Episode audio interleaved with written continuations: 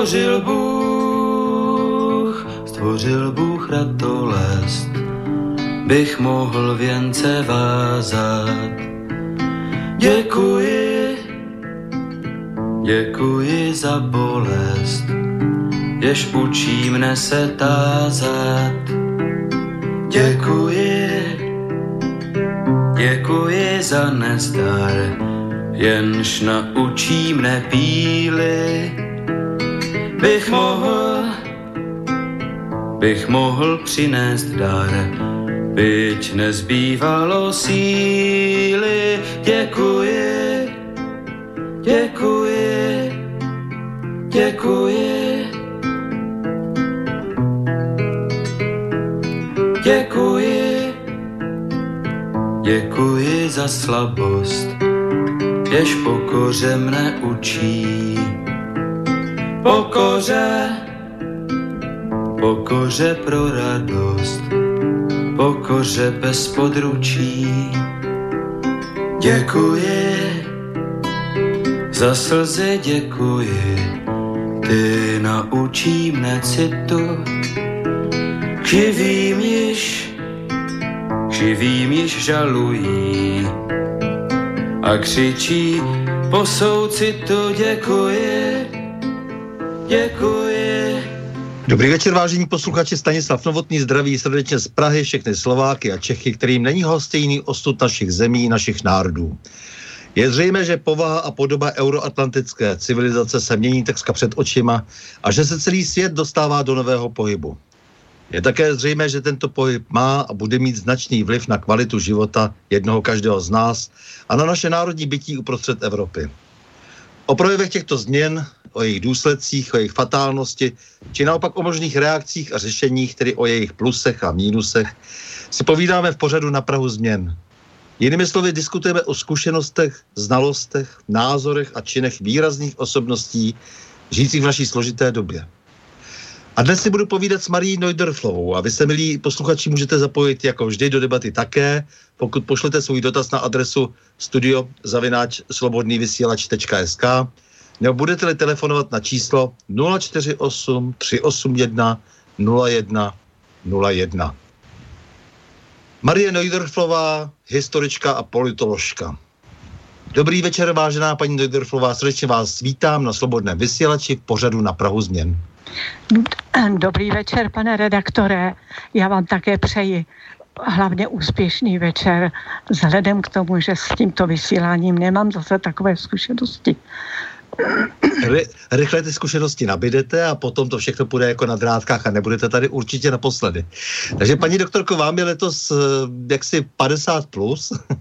A 50 jste... plus, ale vy jste laskaví. To je od vás opravdu krásné. A, a jste pořád ve skvělé duševní kondici. Je to tím, že jste žila zdravě vnitřně i vnějšně, nebo je to pouze genetika? Ne, genetika v tom určitě není, ale je v tom jednak zdravý způsob života a jednak, eh, jak bych to řekla, že jsem snad pod, podstatnou část života žila spíše duchovním životem, nežli materiálním. No, Dobře. Vy... A tak, také jsem sportovala trochu. Vy jste se narodila na počátku války a ano. pak jste samozřejmě prožila krušté chvíle také tady, protože jste žila Eh, a studovala eh, v době hm, tvrdých represálí a pak jste po roce 68 opustila Československo. Ano. Tak eh, vystudovala jste na Filozofické fakultě v Praze politologii a historii? Ne, historii Polito, politologie se, politologie politologie se až později, až když jsem no, byla venku. Já jsem to někde našel a právě jsem byl překvapen, že, že politologie to se tady nenosilo. Přece to byla úžasná pavěda. To je přesně, proč jsem to studovala venku, protože můj zásadní pocit životní byl, že nerozumím světu, ve kterém žijí. Takže jste studoval v Praze, v v Praze se studovala a zastihla Historii a češtinu. Historii a češtinu. Pokud bych měla říci pár slov o této situaci, tak musím říci, že jako všude jsou dobří učitelé, jsou špatní učitelé a já jsem měla docela štěstí i tady na fakultě, ale i na základní a škole a na 11 let na dobré učitele. Například Eh, František Kafka, který vykládal husitství mistra Jana Husa. To byla úžasná přednáška, protože nás vnesla do myšlenkové oblasti a filozofické, náboženské a to bylo něco úplně výjimečného. A pak ti další učitelé, třeba František Červinka, docent, ten přednášel 19. století, a zase nás vnesl do, tohoto, do tohoto úžasného století, které já považuji za vlastně nejdůležitější století v moderní evropské historii. Byl to jenom jeden semestr, ale, ale bylo to, otevřelo to úplně nové dimenze historie. A bohužel ještě dneska se pořád toto století na Filozofické fakultě jinde učí jenom jeden semestr, což je velká škoda. No a pak tu byla paní profesorka Olivová, která přednášela první Československou republiku a dávala už tenkrát dost důraz na práci Edvarda Beneše. Nikdy se tito profesoři nebo učitelé nezmínili nějakým negativním způsobem o našich velkých osobnostech minulosti. Naopak. Takže v tomto ohledu jsem měla celkem jasno. Ale v ohledu rozumět světu, reálnému světu, ve kterém jsem žila, to byl trochu problém. Proto Jestli... jsem usilovala, abych mohla studovat v zahraničí. A pak po roce 68 vlastně v zahraničí přijímali každého, takže to bylo snadné. Ale pak už to tak snadné nebylo. Jestli správně počítám, tak vy jste vlastně studovala v době, kdy v oblevě, dá se říct chruščovovské, eh, kdy se přece jenom ty poměry trošku uvolnily a ti lidé se cítili svobodněji. Ano, svobodněji, ale ne úplně svobodně. Pořád to byl v podtextu takový strach, nejistota, co se stane, protože ty poměry zase úplně předpověditelné nebyly. Ale máte pravdu, byli mnohem svobodnější. A kdybych se byla, jak si vyznala lépe ve světě, tak těch příležitostí, které byly k poznání a které byly k tomu, aby se člověk mohl orientovat, tak asi bylo hodně. I v knihovnách. Ale nějak jsem v té době už neměla vlastně v nikom oporu, takže takže jsem sice četla eh, všechny ty noviny dobré, které vycházejí v 60. letech, ale měla jsem pocit, že bych se mohla ještě něco podstatného přiučit a proto jsem se snažila, abych se dostala do zahraničí. A ta příležitost přišla z Kanady, z Albertské univerzity v Edmontonu. Eh, oni vás sami pozvali, nebo jste ne, ne, ne. odjela Já na jsem plyn? dostala prostě takový, tak takový, takový jako, jak bych to řekla, takovou reklamu, že jsou možnosti studovat v zahraničí.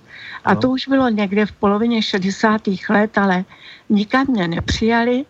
A potom, když jsem e, znova napsala po okupaci vojsk Varšavské smlouvy, tak najednou přišla kladná odpověď.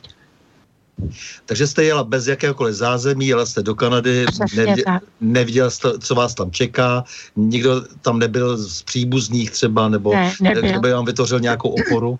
Ale, pardon, ale dali mi slušné stipendium, takže to byla taková záchrana. Takže jste v Albertě studovala a pak jste se uh, rozhodla, že uh, se už nevrátíte? No, to bylo složitější. Když jsem tam jela, tak já jsem věřila, já jsem věřila, že do deseti let se to v Československu změní. Že prostě to nemůže vydržet tak, jak to bylo. Jenomže já jsem se zmínila o deset let. Takže, jak to bylo? No, asi tak za šest roků jsem se vlastně tam vdala Seznámila jsem se s jedním taky vlastně studentem Čechem, ale bohužel studoval chemii, takže to nějak celkově neladilo, hlavně později. No a e, stále jsem prostě byla přesvědčená, že se to nějak změní, no ale trvalo to 20 let. Ale já toho vůbec nelituju, já jsem se hodně naučila. Zase měla jsem dobré i špatné e, učitele, e, z ty politologie, když jsem si udělala, co se tady říká magistr, tak jsem přešla znovu na historii, kde jako ty poměry byly, jak bych to řekla, jakoby mnohem vědečtější, jakoby mnohem serióznější. Nebylo to tolik teorie a spekulací, ale bylo to opravdu důkladné studium, které bylo založené na osvícenských, možná i trochu reformačních základech. To znamená, že vzdělání se vnímalo a, a znalosti se vnímaly vědecké tedy, jakože mají pomáhat eh, rozvíjet úroveň eh, jednotlivců, většiny jednotlivců i společnosti a národů. No a to se pak v 80. letech ale začalo měnit, ale to už jsem byla vystudovaná. Jenom se to objevilo občas, když jsem pak učila. My jsme se přestěhovali do Otavy. Takže tam jsem učila na obou univerzitách byly to spíš kontrakty, před to, tu naději nebo tu spíš jistotu, že dostanu v Edmontonu na univerzitě místo, tak tu jsem ztratila tím, že jsme se přestěhovali, no a pak už to nějak nevycházelo. Ale já jsem hodně bádala a psala, pustila jsem se do eh, knihy, kterou jsem mi dala až tedy za řadu let, o českém ženském hnutí, a v práci, kterou jsem dělala na jaksi doktorskou práci, kterou jsem dělala na Albertské univerzitě, tak jsem se věnovala českým dějinám, což bylo přijato s velkou nelibostí, ale já jsem trvala na svém. A proč napsala, pak? Proč pak no, to napsala jsem doktorskou práci o mladočeské straně v letech 1891 až 90 7. To bylo období, eh, které na jedné straně znamenalo prudký politicky demokratizační rozvoj eh, českého národa, jaksi velmi intenzivní kontakty se Slovenskem, se slovenskými studenty i velkými osobnostmi. To, tuto intenzivní komunikaci jak si, eh, eh, jak se rozvíjel hlavně TG Masaryk, který učil i slovenské studenty tady v Praze na, na Karlově univerzitě, na Filozofické fakultě a ta práce je dodnes dobrá. Já jsem prošla řadu Eh, tiskovin, tedy chci říct deníků i časopisů a z toho jsem eh, jak si vyvozovala nebo schrnovala, co bylo pro, tu, pro to období podstatné. Ale já se teď nebudu věnovat snad historii, jedině kdybyste měl zájem, protože to by bylo k, asi na další dobu. K tomu se ještě dostaneme, protože k těm vašim velkým tématům, protože já jsem slíbil posluchačům, že si budeme povídat, povídat vlastně o Masarykovi a jeho tak, době tak. a samozřejmě budeme Dobře. se potom vztahovat té současnosti, abychom se e, dostali k tomu, jak vy vidíte ten dnešní svět, ale přece hmm. jenom z jakých kořenů a z jakého způsobu myšlení e, vycházíte. To určitě všechny zajímá a e, já se chci zeptat, vztahujete se k nějaké církevní organizaci, když jste tady hovořila o reformaci třeba? No, vztahuju se tady k mistru Janu Husovi, to se vztahuju ke Komenskému, hmm. ale když jsem byla v podstatě pravověrná katolička, jenomže, jenomže eh, tak, jak člověk studuje historii a eh, kumuluje znalosti, tak se mi to začalo velmi, velmi nelíbit a i ten vztah tedy k té reformaci, i ta Bílá hora. A tohle to všechno nějak ve mně tu víru v katolickou církev naprosto zlomilo. tím samozřejmě neříkám, že jsem ateista, ale já myslím, že většina Čechů a Slováků je na tom podobně. My nejsme žádní ateisté, ale věříme prostě, jak, jak bych to řekla, ty vyšší duchovní hodnoty, které se týkají jak mravnosti, tak i zodpovědnosti, eh, která má být samozřejmě základem svobody, no ale i se týkají té naší pozitivní historie, které tedy katolická církev zase tak moc nefandí. Takže, Takže ne, ne, nevybrala jsi si potom třeba nějakou českobratrskou církev evangelickou nebo ne, nějakou protestantskou ne. církev v Kanadě tehdy? Ne, já se už teď církvi trošku bojím, víte? Hmm. Nějak já to beru, tu víru, sice jako osobní, ale ne jako individuální. Já ji mám prostě spojenou eh, s pozitivním rozvojem všech lidí, společnosti, národa. A v tomhletom ohledu eh, ty církve zase tak moc nepracují.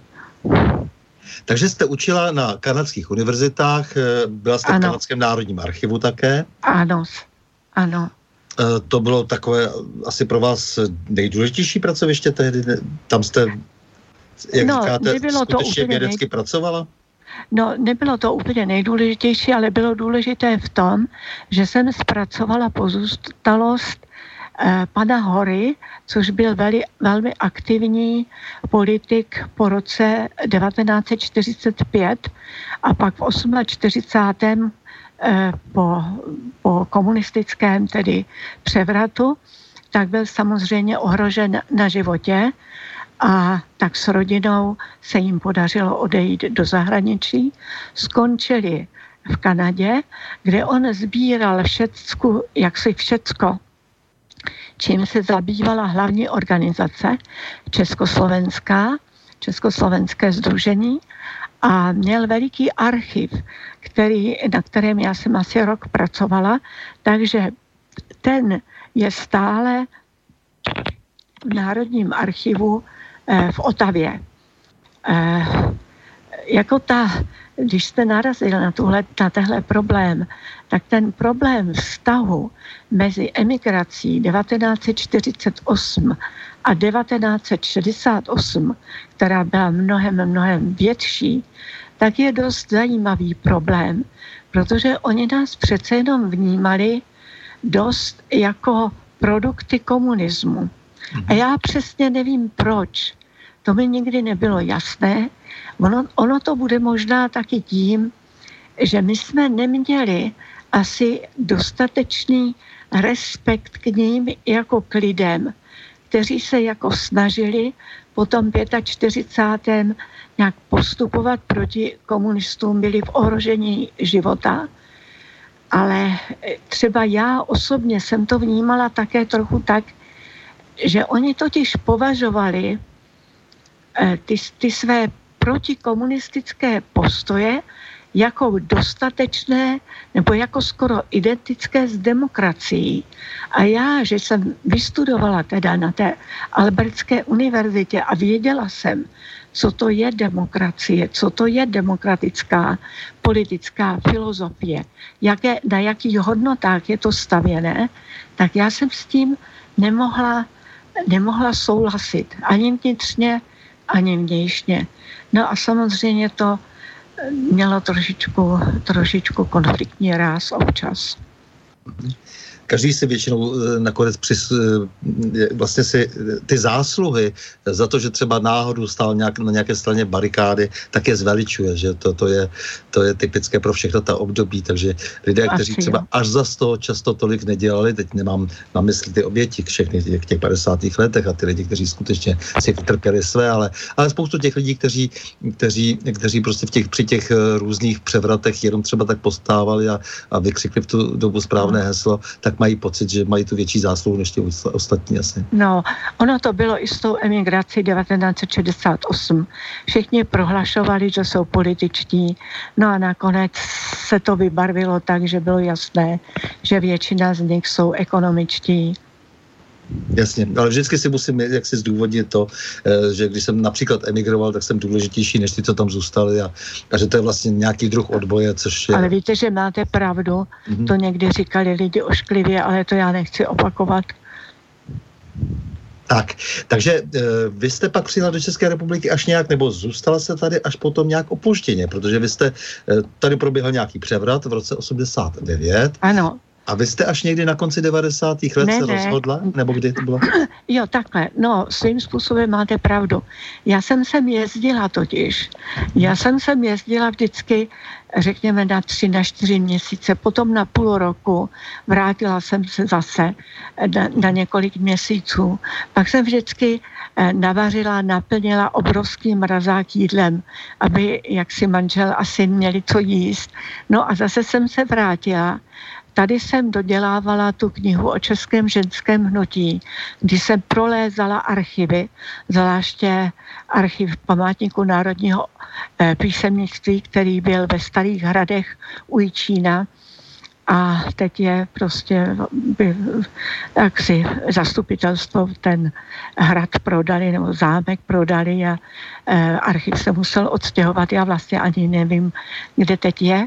Knihu jsem dopsala takže jsem, jo a zároveň jsem také učila eh, vždycky, ne vždycky, ale často semestr eh, České ženské hnutí na Filozofické fakultě. Pak jsem, myslím, začala učit T.G. Masaryka, kterého jsem potom učila dál v 90. letech a ještě na začátku tedy eh, eh, milénia.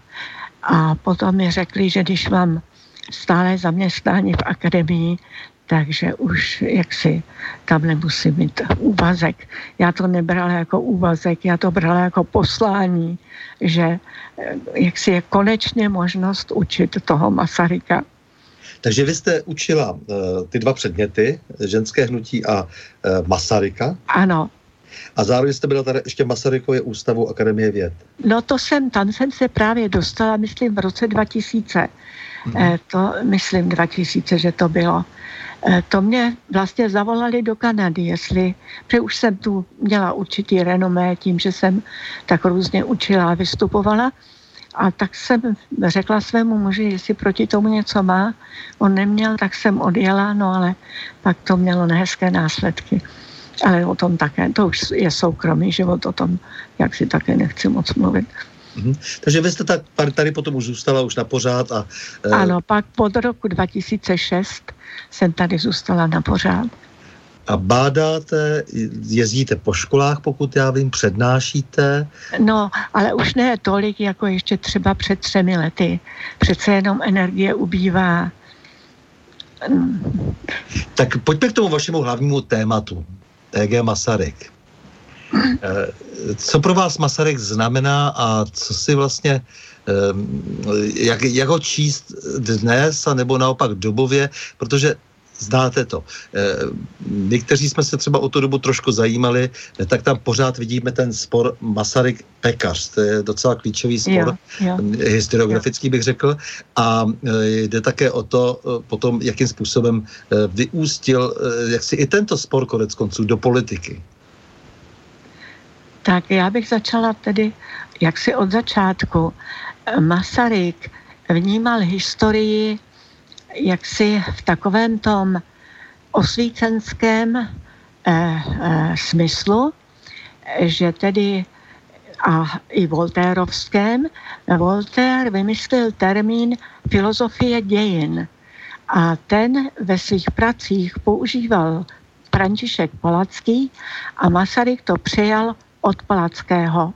A je tím míněno to, že v podstatě každý národ, a ty národy se od konce středověku opravdu už v Evropě vyvíjely, ale i lidstvo jako takové, tak eh, usiluje a i jednotlivci jak si usilují o zlepšení svých podmínek, o zlepšení politického systému, o více svobody, o více uplatnění ve společnosti. A že to úsilí o tyto pozitivní hodnoty má v historii urči od středověku, od reformace, určitou kontinuitu.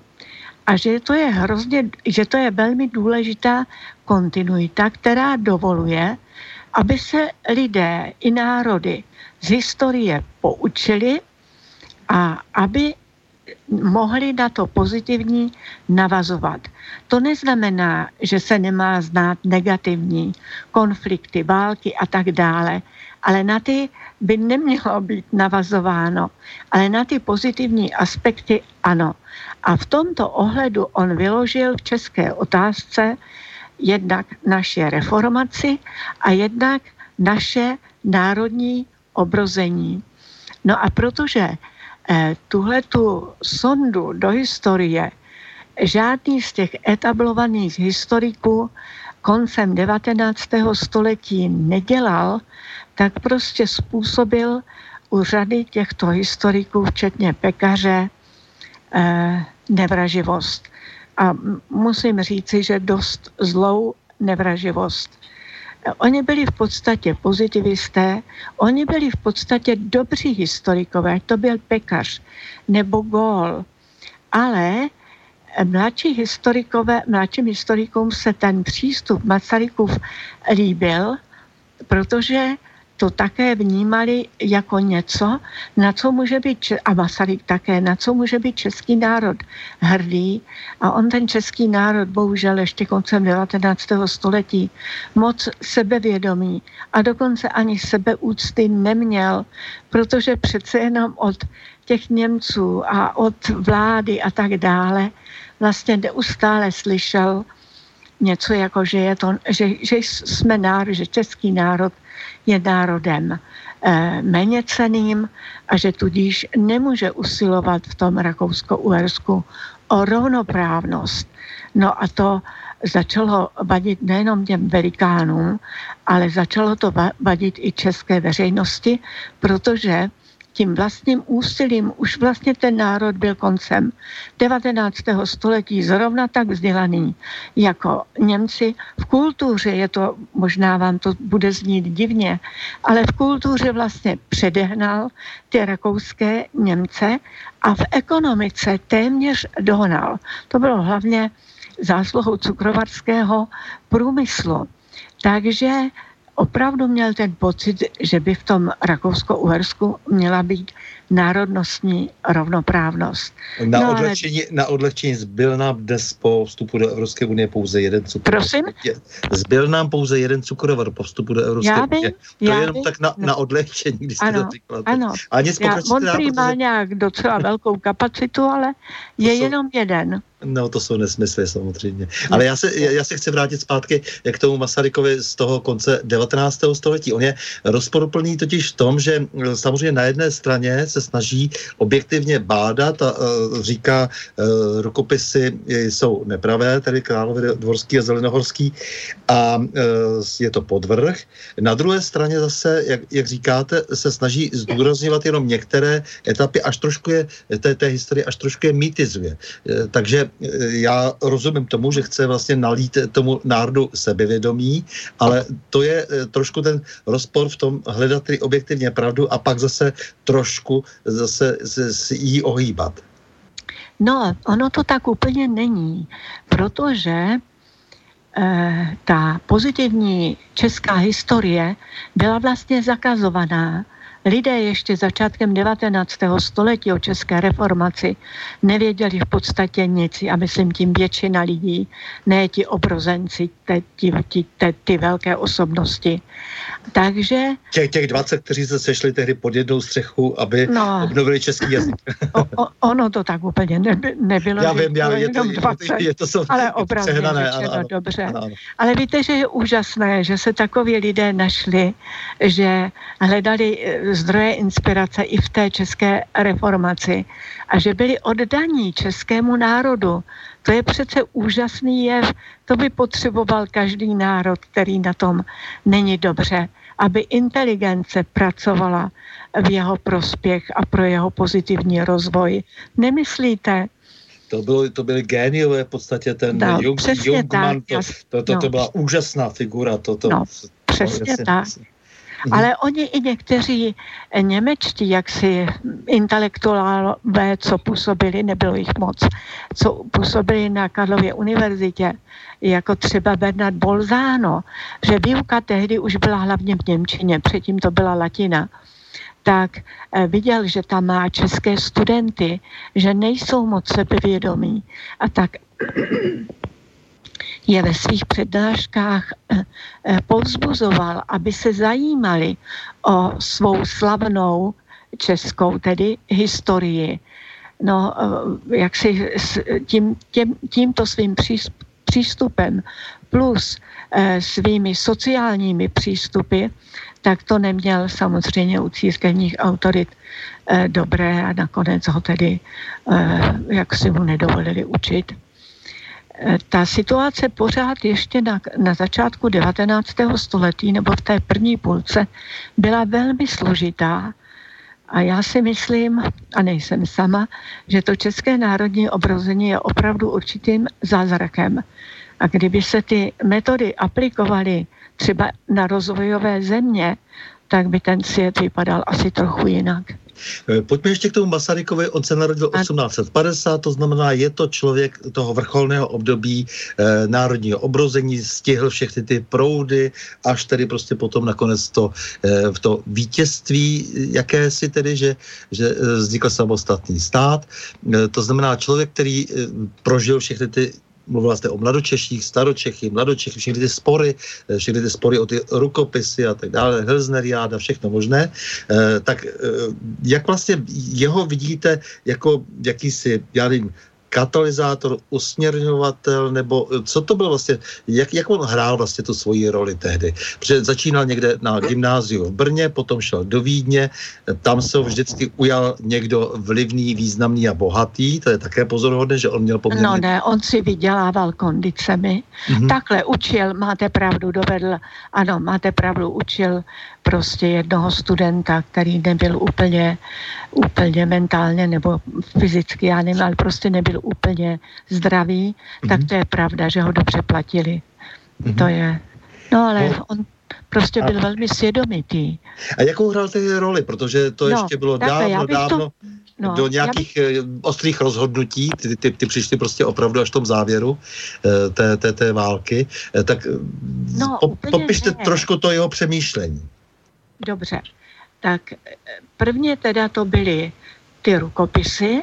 On jako eh, přímo, eh, no já se do toho nebudu úplně pouštět, ale on prostě mluvil na základě určitých vědeckých nálezů Jana Gebauera.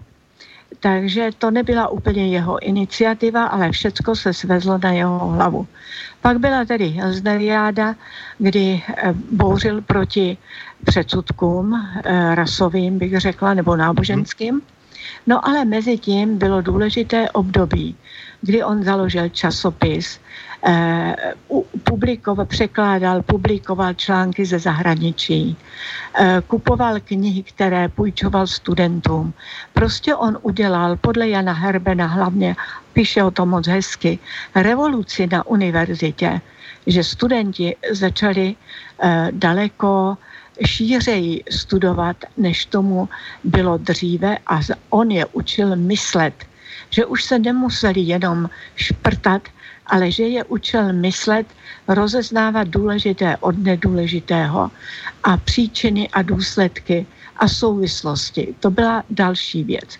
Další věc, kde se velmi zapojil, byla politika. Začátkem 90. let stal mm-hmm. se poslancem a když si přečtete jeho poslanecké projevy, tak jsou aktuální v podstatě dodnes, kdy on vědecky analyzoval všechny problémy, musel určitě studovat spoustu literatury i zahraniční, spoustu statistik a dokazoval tedy, eh, jak se rozebíral ty problémy a zároveň navrhoval vlastně, jak by se ty problémy měly řešit. Ať to byly problémy národnostní, sociální, i politické, i žensk, i, i tedy ta nerovnoprávnost žen, nemožnost, aby studovali, dokonce i na středních školách a, pod, a e, samozřejmě na univerzitě. To se pak v 90. letech změnilo. Prostě to byla řada oblastí, kterým on se věnoval a vždycky v každé té oblasti byly specifické jaksi mravní aspekty, že do každé oblasti lidské činnosti, včetně politiky, ale i ekonomiky, musí být zahrnuty mravní principy. A ta třetí oblast, ne čtvrtá, že? Tak to byl jeho přístup k historii. To už jsem řekla, jenom ještě zmíním, že ovlivnil řadu mladých historiků, kteří začali psát eh, v, eh, vlastně v tom duchu, to znamená hledat příčiny, následky jevu, souvislosti, no a zároveň přijali tu, jejich, tu jeho filozofii českých dějin ale samozřejmě ve velice širokém faktografickém kontextu. Ať už to byl Václav Novotný, nebo Chaloupecký, nebo řada dalších ještě historiků. Takže takhle. No a pak, když byl ve druhém období eh, poslaneckém od roku 1907, tak začal kritizovat hlavně zahraniční politiku Rakousko-Uhersko, Rakousko-Uherska, která byla velmi, začala být velmi závislá na německé politice a vlastně se zapojila do přípravy války. Mm-hmm. To on všechno odhaloval v tom, v tom parlamentu ve Vídni. No Takže no teď, asi takhle. Teď mi řekněte, jak vy vnímáte potom eh, to, že e, opouští rodinu a odjíždí do zahraničí. Rodinu vystavil ano. poměrně značnému nebezpečí, to tak je, ano. protože Alice Masaryková byla e, dokonce uvězněna. Ano.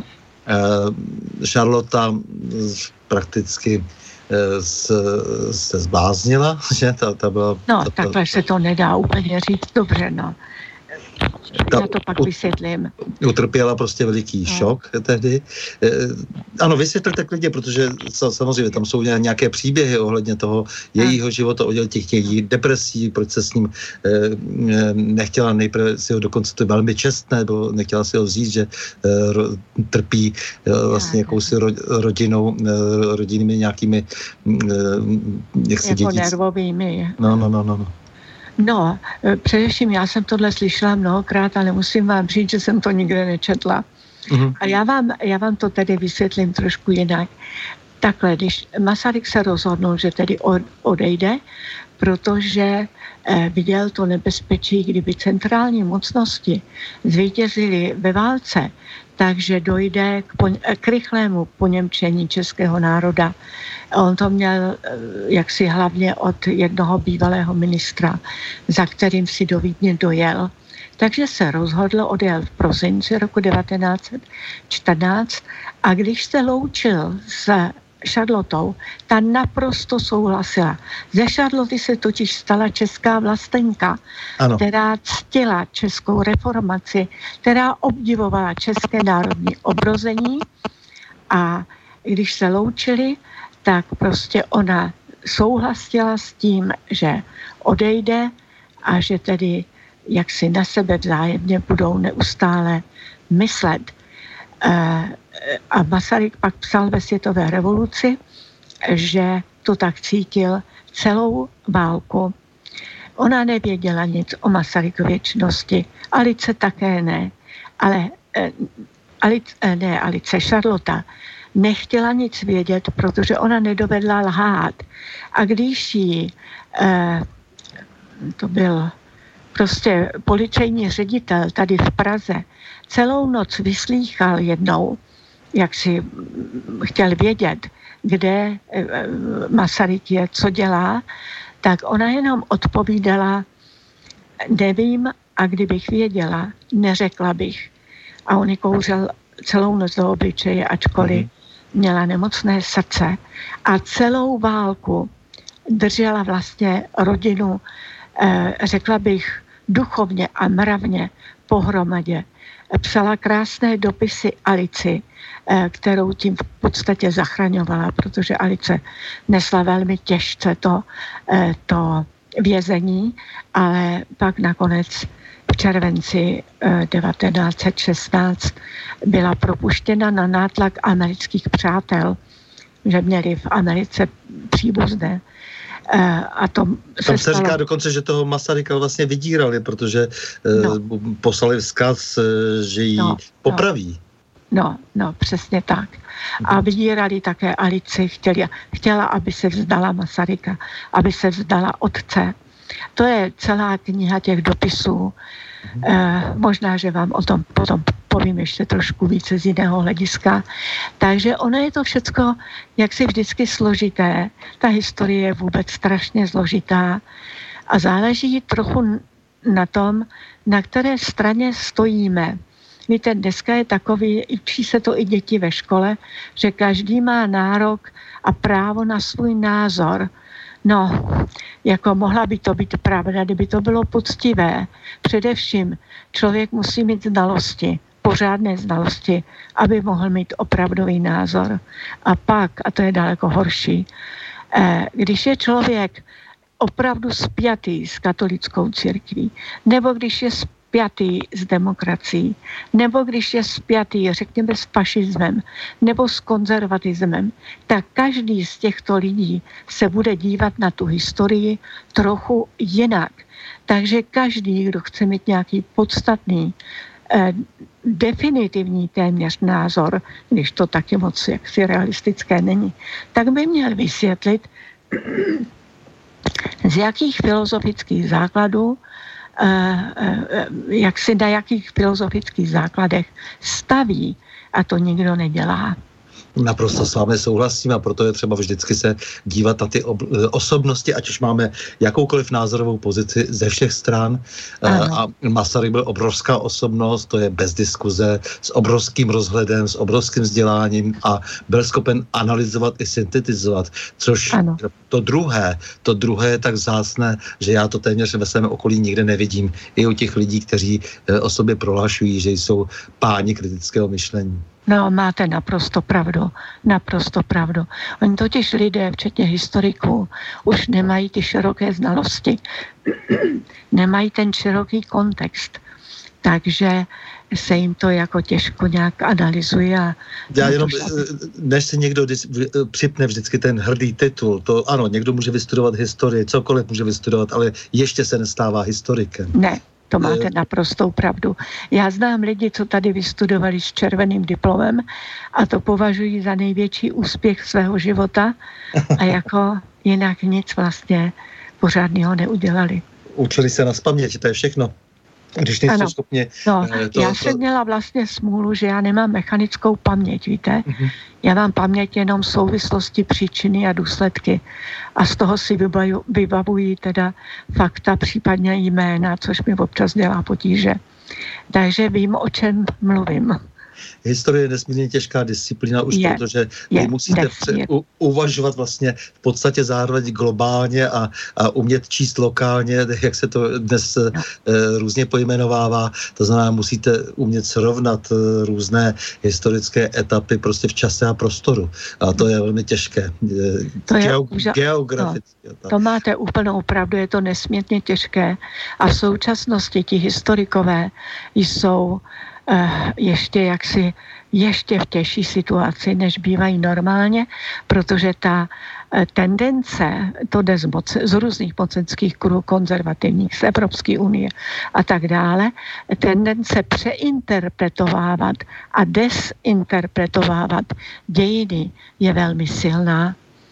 No, nedával bych tomu hned ty, hned ty nálepky, jak říkáte, konzervativní, protože možná to pro vás má pejorativní nádech. Já dnes naopak vidím, že ať levice nebo pravice, eh, tak je tam celá řada eh, lidí dnes v Evropě, který, kteří vlastně začínají být konzervativní už jenom z toho důvodu, že hledají tradici, jakoukoliv, nebo nějakou normálnost dokonce, ano. která se nám ano. vytrácí. Takže proto teď v tom pojmosloví budeme mít všichni velké problémy. No, ale to máme, tomu se mhm. nevyhneme, oni to obrátili.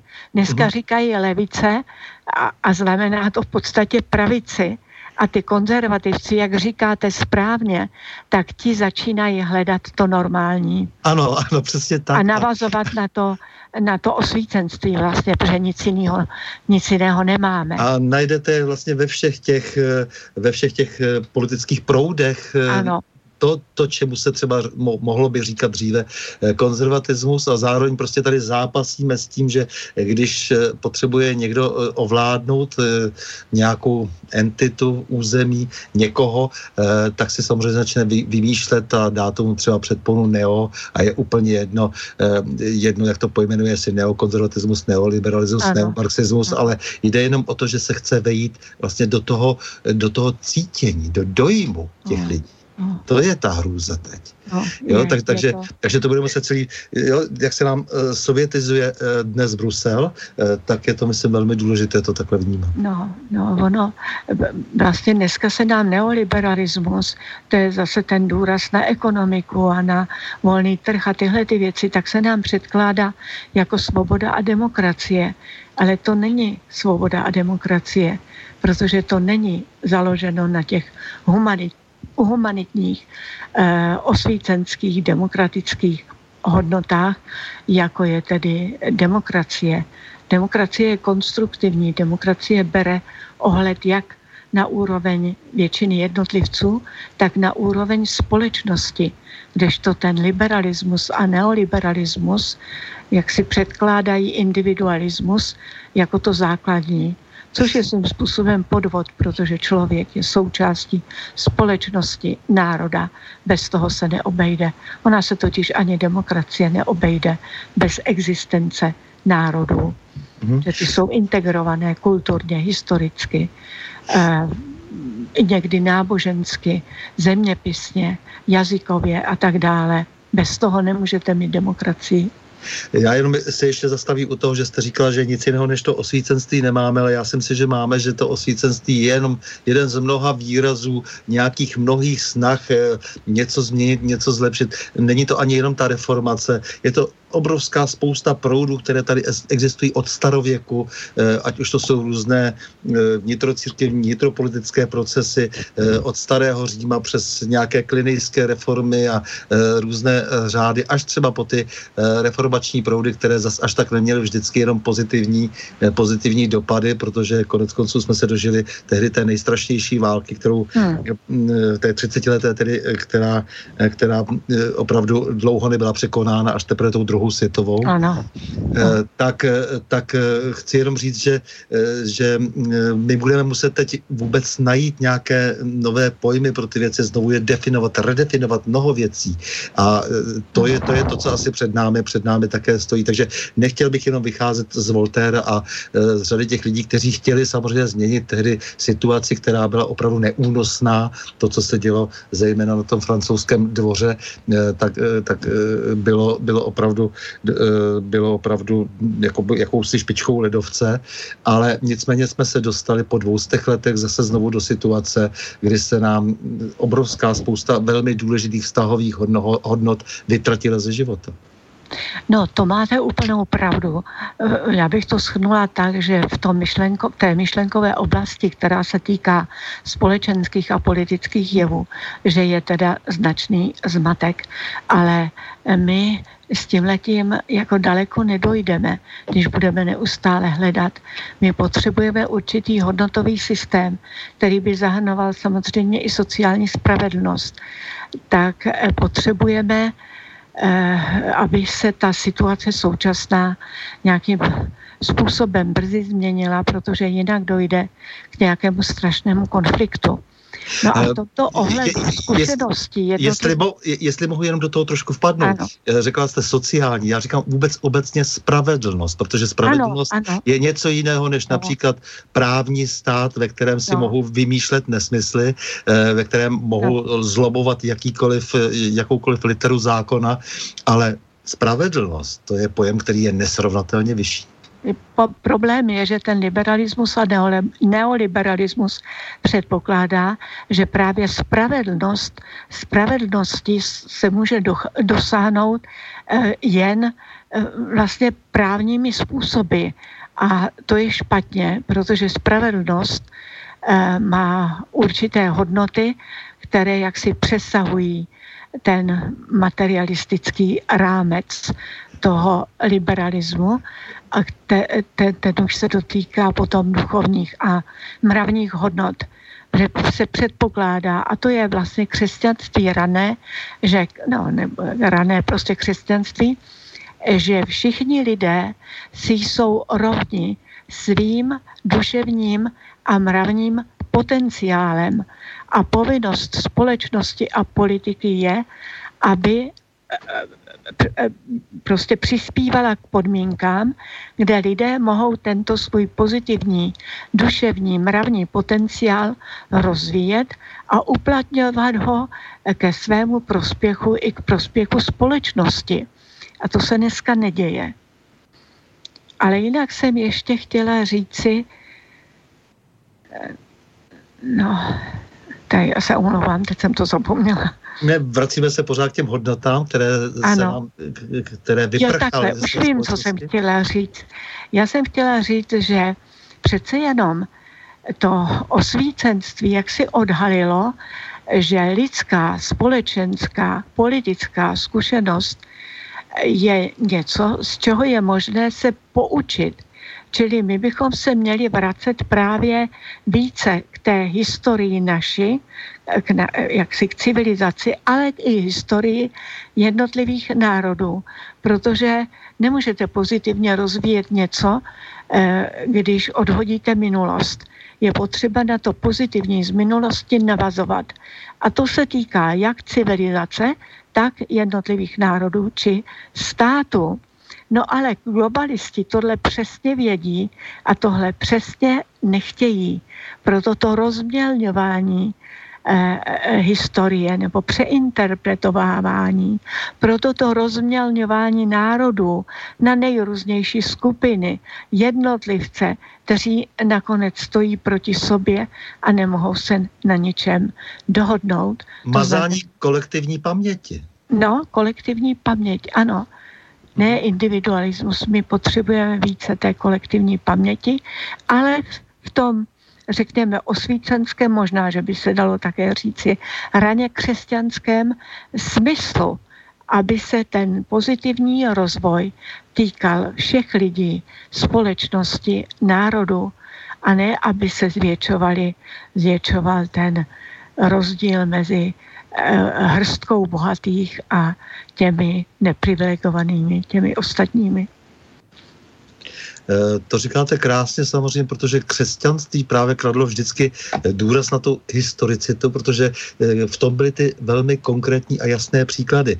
Já ještě se, zmínili jsme se o té spravedlnosti. Já jenom jako malinký, myslím, že dost pochopitelný příklad uvedu. Když Miloš Zeman prohlásil, že už nebude udělovat milosti, že to je přežitek feudální a já nevím co všechno, tak já jsem se zhrozil úplně. Já jsem říkal, no, to přece je ten institut, který má ten prezident, to je ten královský, císařský institut, který má v ruce proto, aby ty největší tvrdosti toho zákona, eh, dost často třeba i eh, podle odhlasovaného, eh, hmm. aby je mohl zmírnit od hm. toho je ta milost. To znamená, hm. že to je ta, to je ta spravedlnost, že najednou víte, že už nemáte žádný prostředek, protože vám ta Evropská unie na vás navalí ty normy, které eh, tvrdí, že spadly eh, z nebe a oni no, nespadli no, z nebe no, a, a, jsou, a jsou velmi manipulativní a vy najednou potřebujete aspoň nějaký nástroj. Tak jsem byl rád, že nakonec toto své rozhodnutí eh, vlastně tak potichoučku prostě opustil. Opustil, ano. To je no, velmi důležité, jo? To, to je takový starý regál královský, který no. zůstal v tom našem právním řádu a je dobře, že tam je aspoň něco. Moc Určitě. už těch možností Určitě. nemáme, ale uh, já jenom, protože dnes se ještě potom uh, poslechneme, uh, jak smýšleli o demokracii sám Masaryk, tak právě proto jsem se snažil jako takovou navodit jako atmosféru té diskuse o té demokracii samotné, jestli teda byste byla ochotna se k ní nějakým způsobem vyjádřit, protože uh, ono opravdu to není tak, že jsme si všichni jen tak jednoduše rovni. Ne, nejsme a to uznával i Masaryk. Ano. On tu demokracii považoval jako efektivní směřování eh, k rovnosti a ano. ke spravedlnosti, protože problémy neustále přibývají. Čili je nutno ty problémy řešit tak, aby to nebylo na úkor někoho, většinou na úkor slabších. A tu rovnost vnímal, o tom píše, myslím, i v české otázce, také směřování k rovnosti a on to psal ve své době, to znamená, že považoval za velmi důležité, aby eh, každý člověk měl přístup eh, k dobrému vzdělání, protože tam viděl tu možnost větší rovnosti, že když lidé budou vzdělaní, tak budou také více jaksi schopní eh, i v politické oblasti, ale nejen v politické, ale i sociální a ekonomické. Čili tam viděl tu rovnost. Ta rovnost má základy a tím základem je pozitivní, možnost pozitivního rozvoje všech lidí. No a ta, ta ten rozvoj nejde jinak než patřičným, relevantním vzděláním, kladením důrazu na důležité, důležité eh, aspekty života a všech sfér i společenských, ekonomických a tak dále, sociálních. Podotkněme života faktického vzdělání, protože celá řada lidí je vzdělána formálně no, a e, ta situace se stále zhoršuje v té formálnosti, no. ale ti lidé ve skutečnosti vzdělaní nejsou. Přesně tak. Dneska je veliká tendence e, jak si k velmi úzkému vzdělání, které je, nebo si lidé myslí, že jim bude e, platné pro nějaké dobré finančně výnosné zaměstnání. No a potom, protože ti globalisté a tak dále, tak nemají vůbec žádný zájem na tom, aby lidé byli dobře vzdělaní, protože jsou pak schopni také kontrolovat politickou moc, tak rozmělňují celkově vzdělání, zvláště humanitní. Takže když se podíváte na řadu historiků, tak se, a to je jenom takový příklad, který já znám, tak se jich hodně, hodně se jich zabývá vlastně podružnými věcmi. Já tomu říkám zajímavosti, ale to není historie. Přesně tak, nemůže být odborníkem na římskou kanalizaci. No, no přesně to, to tak. Jsem, na, tak, na takového jsem nějak narazil, nějakého američana, který se za, no. ale on je úžasný, ale on opravdu nebyl schopen, potom jsem poslouchal nějaké interview, nebyl schopen o ničem jiném hovořit, než opravdu o té kanalizaci. Ano, ano. No, já jsem byla nedávno na jedné takové konferenci mladých historiků tak jsem to poslouchala, no moc spokojená jsem nebyla, když jsem viděla, jak ti mladí historikové, jak se snaží, ale oni jsou tlačení do této situace granty. Víte, a ty granty přicházejí často právě z té Evropské unie a to je tragédie. A tak e, prostě jeden mladý historik tam měl, tam měl referát o českém Sokole a tak se zabýval, jakou měli vlajku, znaky, jak se měnili úbory a tak dále. No já, a určitě si dal obrovskou práci s tím výzkumem. No já už jsem to pak nevydržela, musela jsem se přihlásit. A jak si jsem říkala, že by se taky snad mělo zkoumat, proč ten Sokol byl povolen vlastně za absolutismu začátkem 60. let 19. století a jestli jako si je vědom toho, proč byl povolen. No a bylo ticho, tak jsem říkala, no to bylo hlavně proto, že zdravotní stav eh, českého obyvatelstva, ale ono možná celkově v Rakousku, tak byl katastrofický. Takže vlastně nebyli muži ani do armády. Eh, eh, většina lidí měla nemoci, lidi byli po, po podvyživení, byla spousta tuberkulózy. No a tak, když tady vyšel ten nápad založit Sokol, tak vláda to povolila. Vlastně jí to přišlo levněji, než se věnovat zdravotnímu stavu eh, obyvatelstva. No a eh, on jako, prostě jako docela zírali, musím říct. Tak jsem jim pak kladla na srdce, aby zkoumali eh, jevy historické v širších souvislostech a příčiny, důsledky, souvislosti. No a pak mě už ten eh, mladý historik, co, co tomu zasedal, nějak byl už znepokojen a, a říkal, že to stačí. No tak jsem říkala, že to stačí. Víte, já jsem eh, vždycky měl trošku tendenci tomu eh, Masarykovi eh, přičítat taky to, že se podílel hodně na tom rozpadu Rakousko-Uherska. Ne, že bych byl nadšen z toho historicky, jak se ty věci tehdy vyvíjely, ale přece jenom tam byla určitá šance, že kdyby ti Habsburkové pochopili pro ně zřejmě nepochopitelné, že musí opravdu federalizovat zemi například, no, to tak tam byla ta šance určitá jako docela zajímavého rozvoje. A opravdu to byl blok, který eh, bránil eh, tomu dalšímu kataklizmatu, eh, ke kterému pak došlo po té první světové válce. A vždycky si vzpomenu na slova onoho Gelfanda slavného, který pak říká, ano, tak jsem se zasloužil o to, že teď bude druhá světová, další světová válka, to, to konstatuje v roce 1924, umírá, to je ten slavný bankéř říjnové revoluce v Rusku. A e, z, protože ten tehdy prostě vlastně přišel s tím receptem, jak to všechno rozbít a e, zároveň se tedy tehdy, tehdy se e, by bylo jasné, že, že to zneužijí jako vždycky velmoci. Ale e, já jenom jako chci konstatuji, že samozřejmě, že jsem měl tuhle hodně tendenci, samozřejmě on nemohl už nic jiného dělat.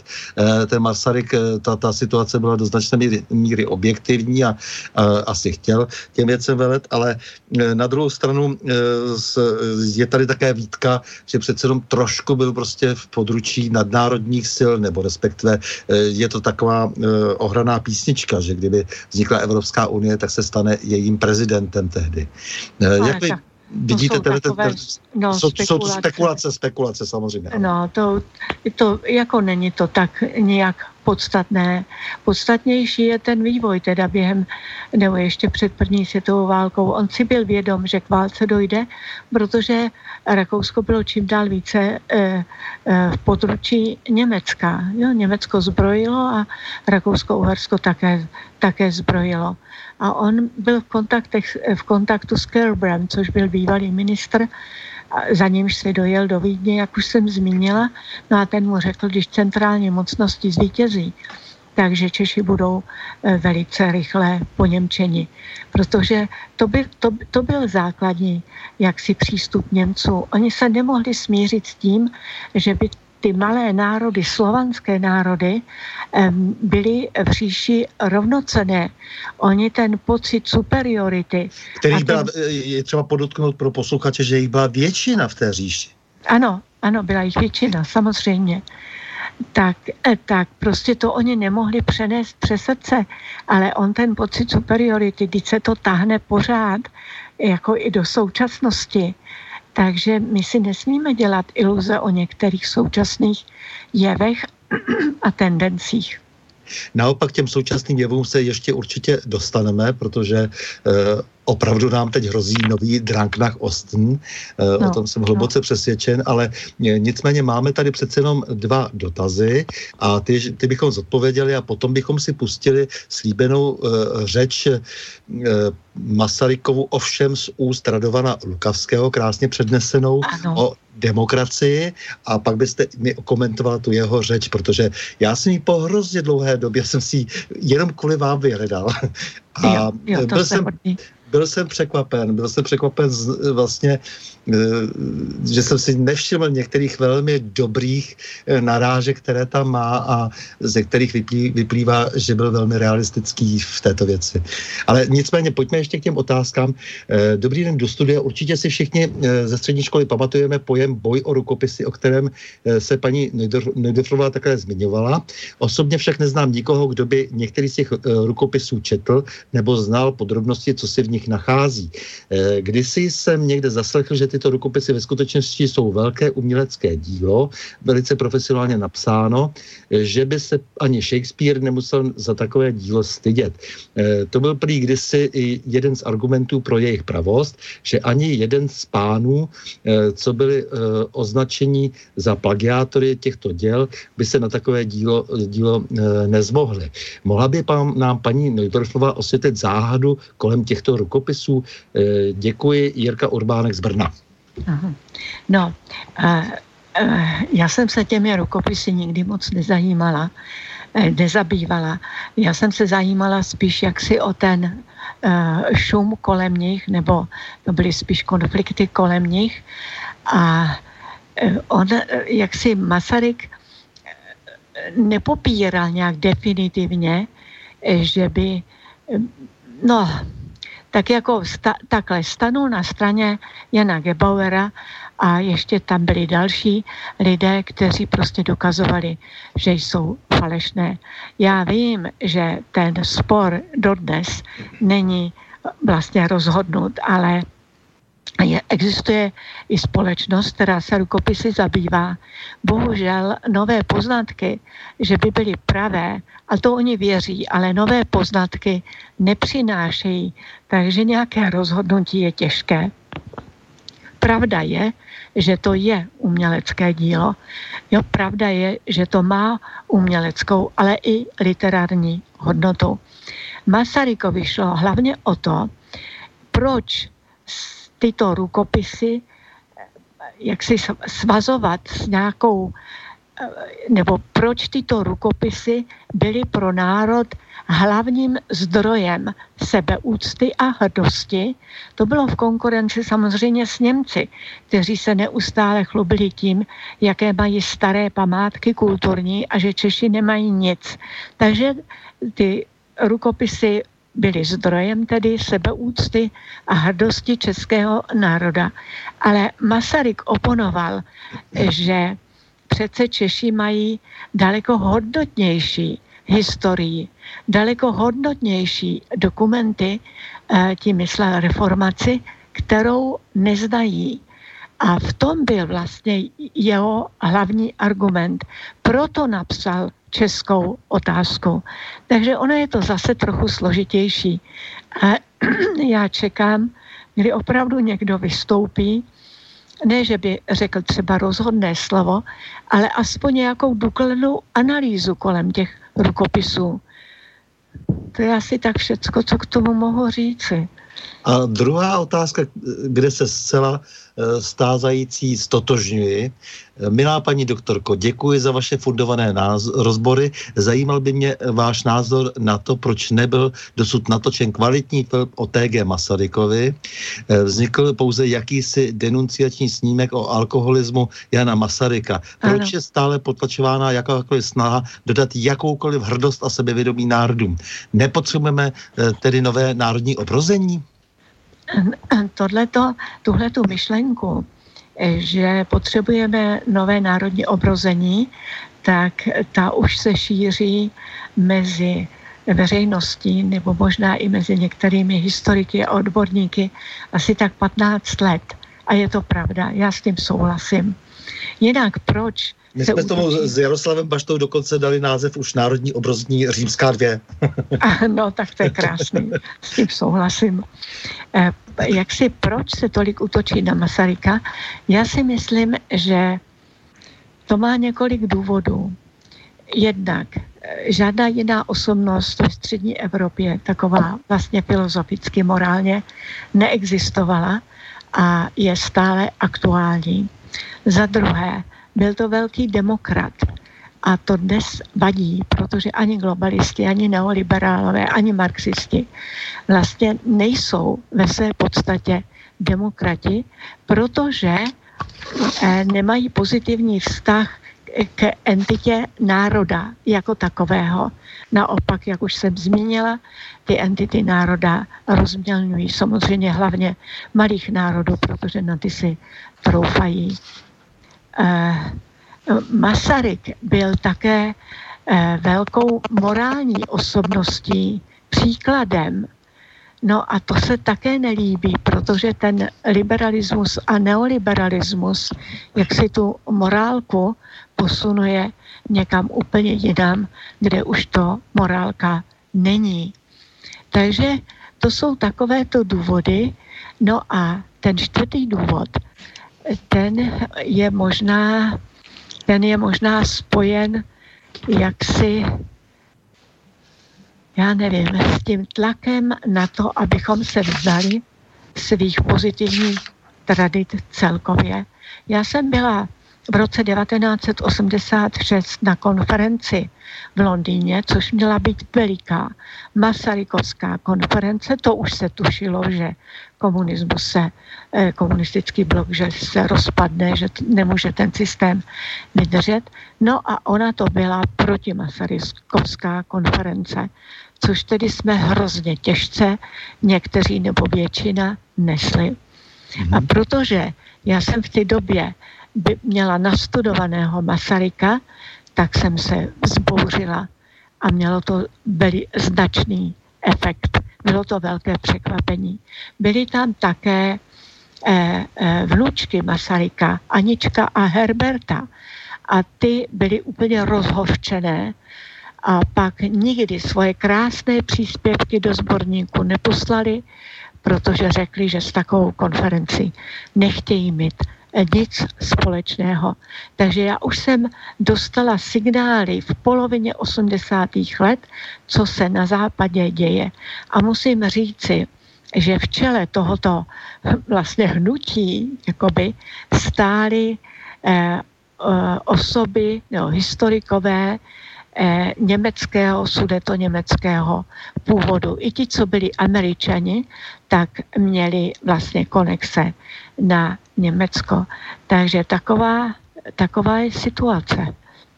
A to se tahne dál samozřejmě. Masaryk je pase. Já jsem přednášela Masaryka na, fakultě deset, na filozofické fakultě 10 let a pak mi hrozně poděkovali, dokonce mi dali nějaký peníze větší, eh, že Eh, jaksi už nebudou externí jaksi učitelé, že na to nejsou peníze. Za dva roky začali přijímat externí znova, ne, ne. A to byl nejúspěšnější eh, výběrový eh, nejúspěšnější výběrová přednáška, co jsem vedla. Všichni studenti tam chodili. A e, e, začali přijímat e, externí učitele na, na prosté, musím říct, hlouposti. Na takový hmm. těch úzké specializace. Tak já nevím, jestli jsem odpověděla vlastně dostatečně. Já myslím, že jste o to odpověděla velmi přesně, protože ano, eh, teď už můžete přednášet jenom o hloupostech a když, eh, čím je to větší hloupost, tak budete, eh, tak ano, budete vítanější. stát, ano, vítanější a budete stát výše v hierarchii naš, dnes našich humanitních škol. Ano. Je, je to trapné. Ne. Takže pojďme prostě tomu Masarykovi tedy ještě jednou a naposledy a potom se vrátíme k těm vašim dalším tématům, k ženskému hnutí a tak dále. Takže o demokracii já poprosím Borise, jestli by nám tam pustil Radovana Lukovského, který eh, velmi působivě eh, tu jeho řeč eh, nám v osmi minutách přednese. Nesprávné je dělat rozdíl mezi mravností velkou a malou. Že se politik v zájmu státu nemusí a nemá ohlížet na mravní předpisy Věc se má ve skutečnosti tak, že člověk, který například lže a podvádí v životě politickém, lže a podvádí také v životě soukromém a naopak. Jen člověk slušný bude slušný vždy a ve všem. Bez všeobecného uznání mravních základů státu a politiky nelze spravovat žádný stát. Stát a zákon čerpají svou autoritu z všeobecného uznání mravních zásad a ze všeobecného souhlasu občanů v hlavních názorech na život a svět. Opakuji a zdůrazňuji, demokracie není jen státní a administrační forma, nýbrž názor na život a na svět. Základem státu, a to již řekové a římané hlásali, je spravedlnost. A spravedlnost je aritmetikou lásky. Nejhlubší argument pro demokracii víra v člověka. Demokracie je názor na život, spočívá na důvěře v lidi, v lidskost a v lidství. A není důvěry bez lásky, ani lásky bez důvěry. Řekl jsem jednou, že demokracie je diskuse. Ale pravá diskuse je možná jen tam, kde si lidé navzájem důvěřují a poctivě hledají pravdu. Demokracie to je hovor mezi rovnými, přemýšlení svobodných občanů před celou veřejností. Řekl jsem mezi rovnými. Vím, lidé si nejsou rovní. Je rozmanitost. Jen jako nesmrtelné duše jsme opravdu rovnocení. Liberté, egalité, fraternité. I francouzská revoluce přijala de facto přikázání Ježíšovo, přikázání lásky k bližnímu.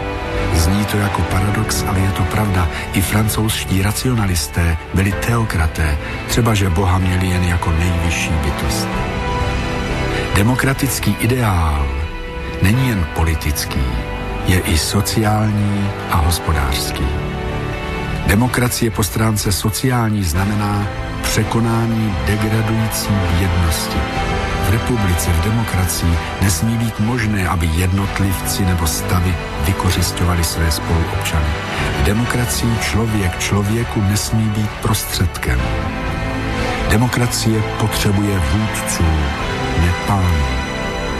Přijímám demokracii i s důsledky hospodářskými a materiálními ale zakládám ji na lásce, na lásce a spravedlnosti, jež je matematikou lásky a na přesvědčení, že máme na světě pomáhat k uskutečnění řádu božího, k synergii svůj boží.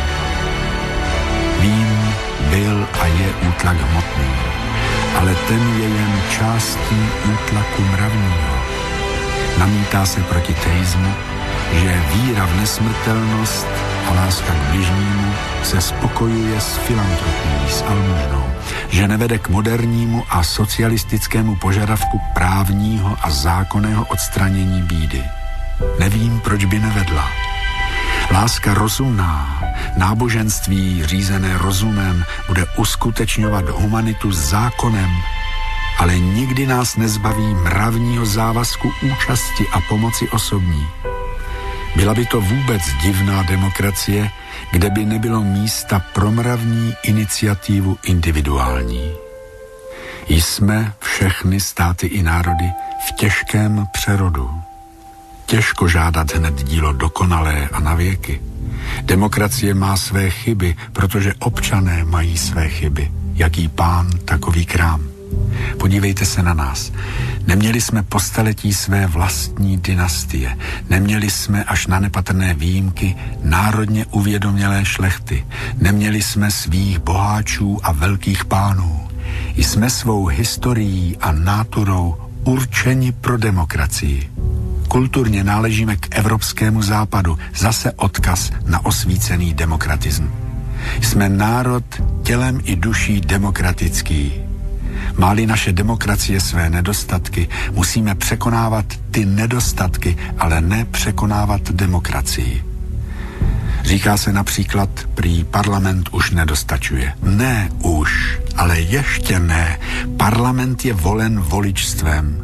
Kdo to voličstvo vychoval politicky a mravně? Starý režim. Poslanců vyrostlých za republiky ještě nemáme. Ani ten nejlepší parlament není k tomu, aby odhlasoval, co je pravda, právo a mravnost.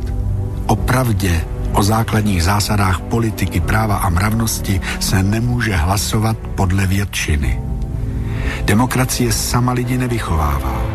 Slušní, opravdoví lidé se vychovávají rodinou, školami, církvemi, státní zprávou, literaturou, žurnalistikou a tak dále. Překáží tomu demokracie? Není tu politický cirkulus viciosus? Demokracii dělají demokrati a lepší demokracii lepší demokrati. Žaluje se na korupci. Dobrá, jen do ní. Ale nedejme se svést ke generalizacím a nevěřme korupčníkům žalujícím na korupci. Je dost korupce tiché, toho šikovného obcházení zákonů, korupce skoro legální. Té nestačí čelit negativně, ale pozitivně. Víc úcty k zákonům státu.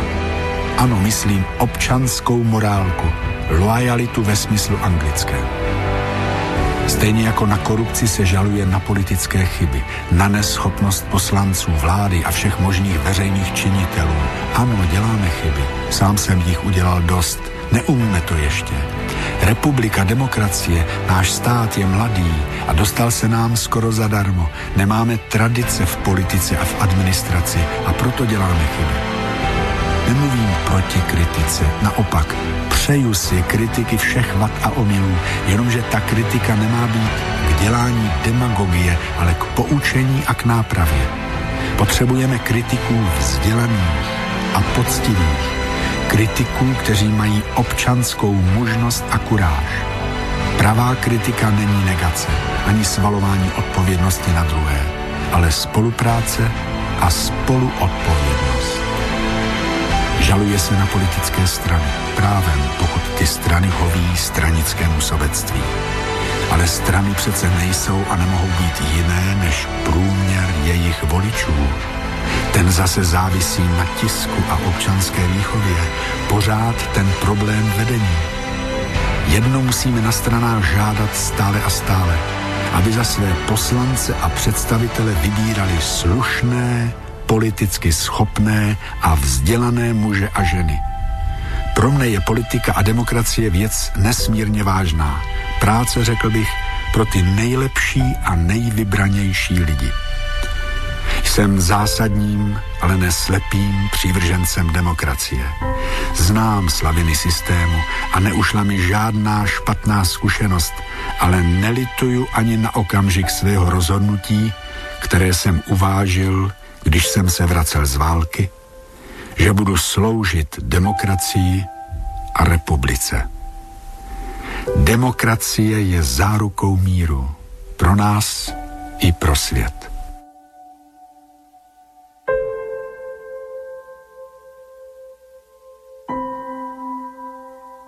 Tak, chcete to bylo komentovat? To bylo to nádherný. Mm-hmm. To jsem si to ráda připomněla. to, to prostě, to je dobře, že jste to vložil do tohohle pořadu. Tak, jestli chcete k tomu nějaké slovo, nebo můžeme přejít dál.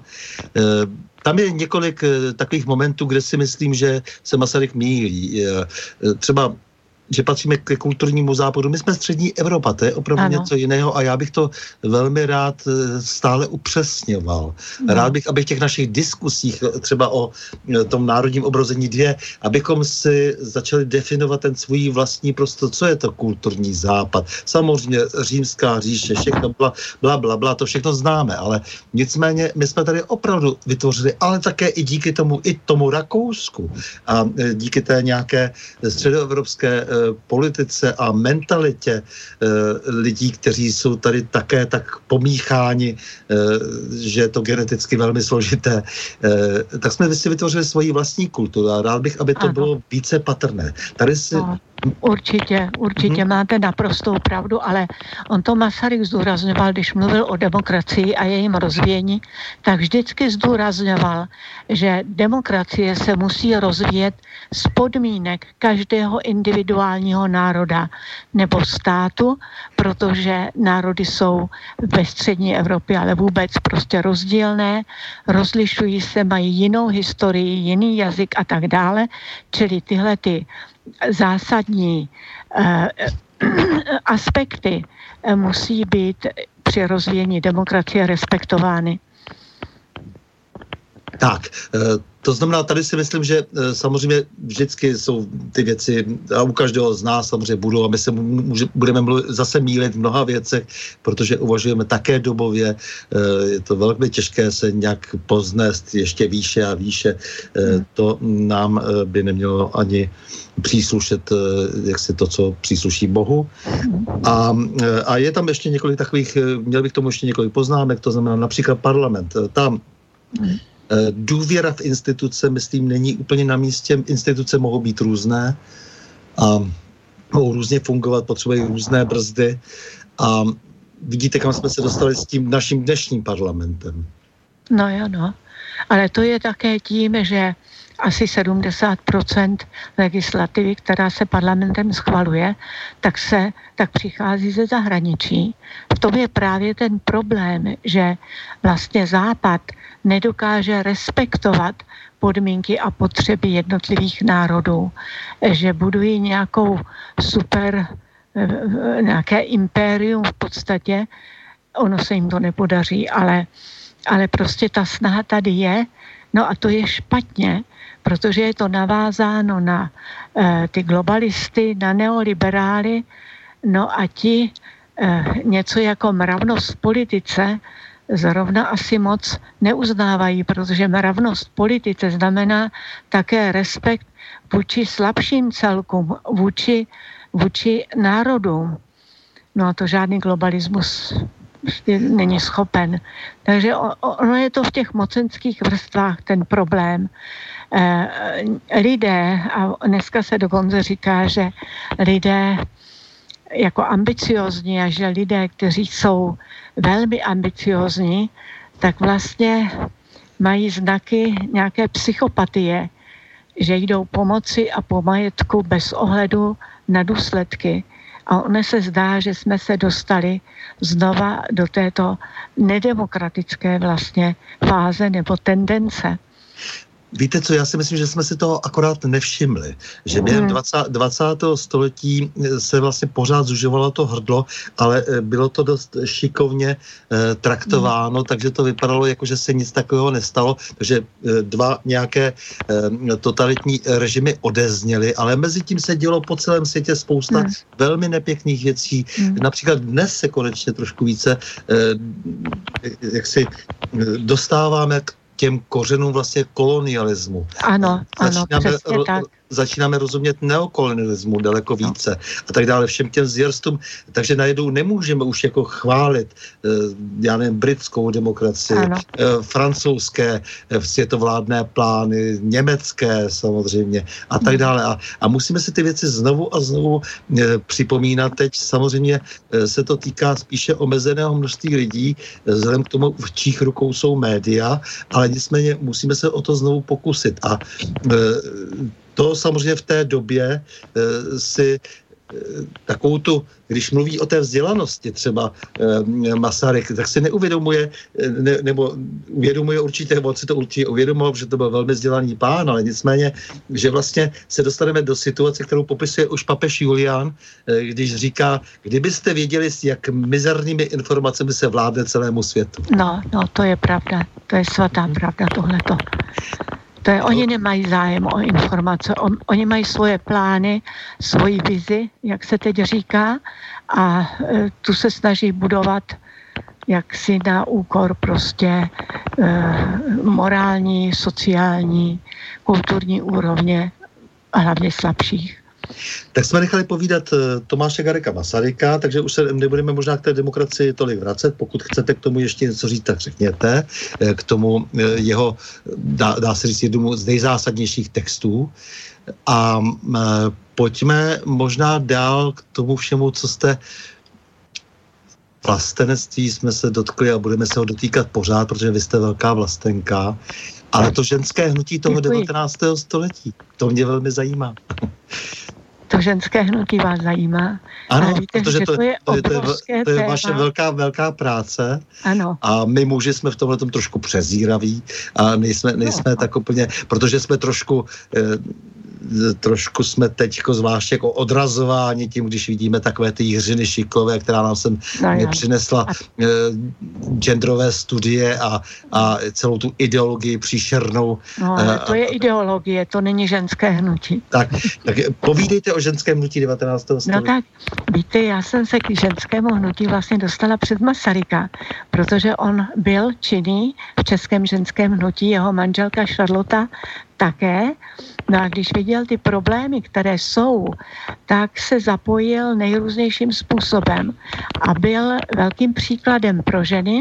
On měl velký respekt mezi ženami, protože se velice účinně zapojil do eh, domácích prací, do výchovy dětí což když chodil s dětmi, s kupou dětí na procházku, tak to byl, eh, to byl takový zvláštní výjimečný obrázek v Praze, protože eh, muži v té době vlastně na procházku s kupou dětí nechodili. No a Eh, on od začátku, to už byla vlastně taková jakási... Ano, vedli vážná to... jednání a ženy, ženy se starali o děti, takhle, jako jo. No. Muži vedli jenom ta vážná jednání, ano. No, Jasně. asi tak, máte pravdu. Ale, no. seděli s tím, tak. s tím cigárem, seděli prostě v té restauraci, ano, jasně, jasně, na nábřeží. No, on taky někdy s dětmi šel do Slávie a ukazoval jim místa, kde účinkoval Smetana a vyprávěl jim. To, to, to, to bylo krásné dětství, co ty děti měly. Ale já chci říct trošku jinou věc, jak si k tomu ženskému hnutí. Eh, to ženské hnutí se vyvíjelo samozřejmě postupně a vyvíjelo se s tím, že přece jenom eh, byli lidi trochu vzdělanější už ty polovině 19. století, nebo aspoň určitá část tedy obyvatelstva, ta zámožnější. A také ženské hnutí se rozvíjelo eh, v Anglii, ve Francii, takže eh, nějaké zprávy sem občas přišly, nějaká ta knížka. No a hlavní důvod, proč ženy začaly se zajímat jaksi o svůj eh, rozvoj nebo spíše o oblasti, které byly tradičně myšleny jako, jako ženské, byla skutečnost, že bylo mnoho chudých jaksi žen, mnoho chudých dívek, mnoho zneužívaných dívek, byla vysoká prostituce, byly pohlavní nemoci a byly, bylo veliké zanedbání eh, novorozenců, jednak v chudé, v, chud, v chudé vrstvě a jednak tedy ne, nemanželských, nemanželských dětí. Takže této, této oblasti se schopili, chopila řada žen a největší práci v tom nadělala dcera Františka Palackého, Marie Palacká Rígera, eh, manželka tedy Františka Ladislava Rígera, Eh, českého politika. A řada dalších žen, jako třeba Lužická, začaly usilovat o zlepšení jednak podmínek, tedy pro, eh, pro tyto děti, no a jednak si uvědomovali, že je nutné zakládat školy. Jedna se jim podařila v 60. letech, pak byla založena ženská organizace a začaly být zakládány ženské, ženské organizace, které se věnovaly zakládání dívčích škol. To je obrovská složitá kapitola, v níž velkou roli měly hlavně spisovatelky. Eliška, nebo napřed bych měla říci, eh, no, Eliška Krásnohorská a Karolina Světlá, ale desítky a desítky dalších žen. A se zakládáním těchto škol se vyvíjela i určitá ideologie, kterou potom Masaryk velmi podporoval, že ženy jsou svým potenciálem rovnocené s muži a tím pádem mají také právo na rovnoprávnost. Těch škol bylo založena, byla založena řada, ale samozřejmě někdy nestačil, jejich počet nestačil zájmu a vrcholem bylo založení dívčího gymnázia v roce 1891 Eliškou Krásnohorskou v Praze. A když už bylo gymnázium a když už byla maturita, tak eh, začalo úsilí o to, aby ženy mohly studovat na vysokých školách. Eh, to se podařilo jenom s filozofickou fakultou a s medicínou v polovině nebo v druhé polovině 90. let.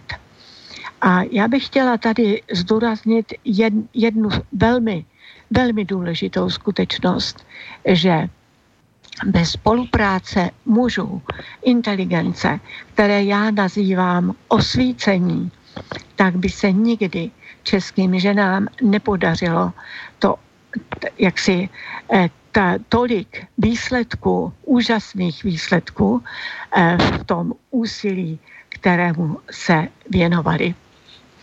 Eh, například to eh, gymnázium Elišky Krásnohorské, které se nazývalo Minerva, tak to bylo, byla první škola tohoto druhu ve střední Evropě. I ve Vídni podle Minervy založili také gymnázium a pak Poláci si brali také příklad eh, z této, z této školy. Jinak eh, české ženy, ty vzdělané, co uměly i cizí jazyky, tak měly i kontakty se zahraničím. Eh, například Marie Palacká Rígrová spolupracovala s ženami, zvláště tedy vlastně získávala literaturu z Nizozemí, z Anglie. V Anglii to e, dívčí školství bylo daleko více rozvinuté než tedy ve střední Evropě.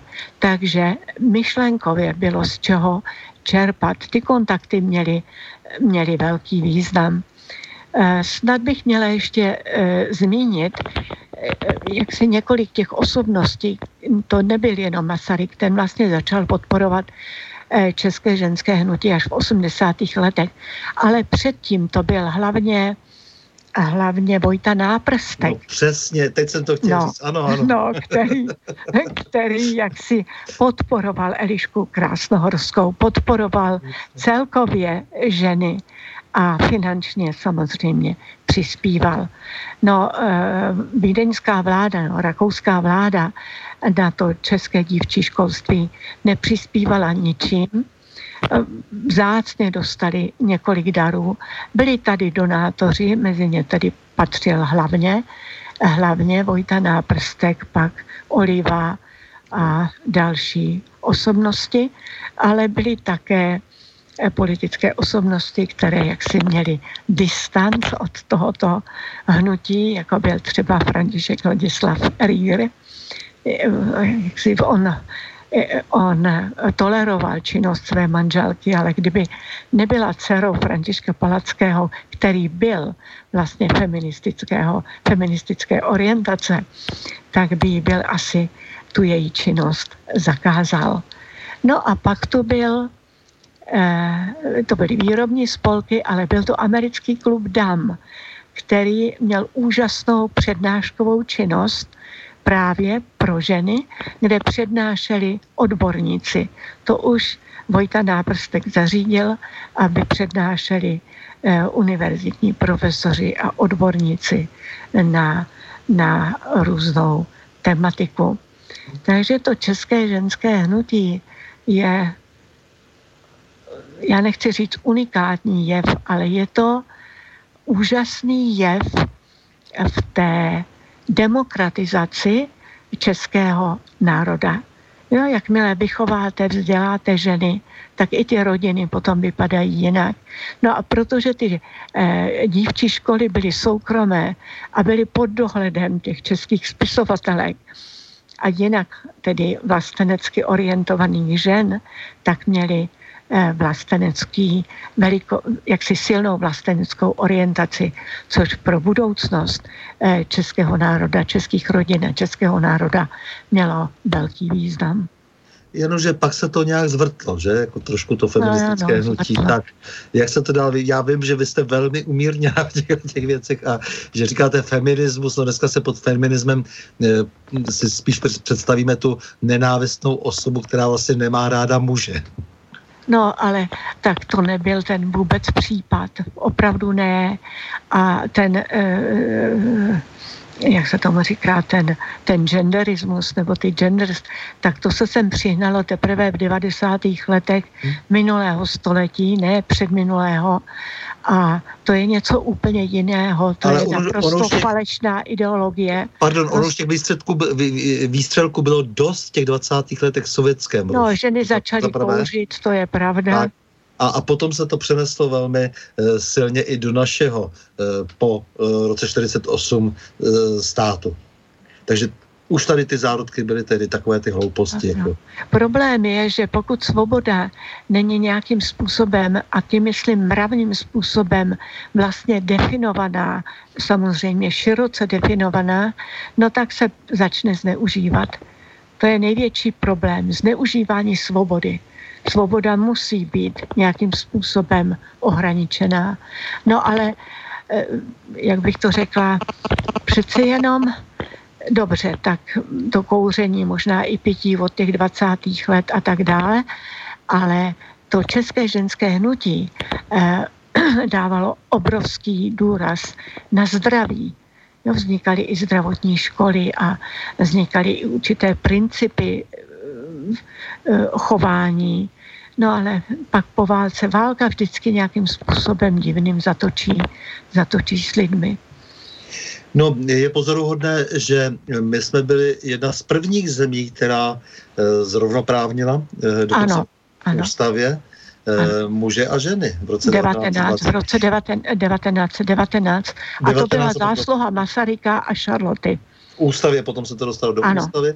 A jde o to, že e, třeba ta Amerika, od které se všichni učili, e, celkově rovnoprávnost, zava, e, rovnoprávnost e, lidí zavádí až v roce 64, 1964.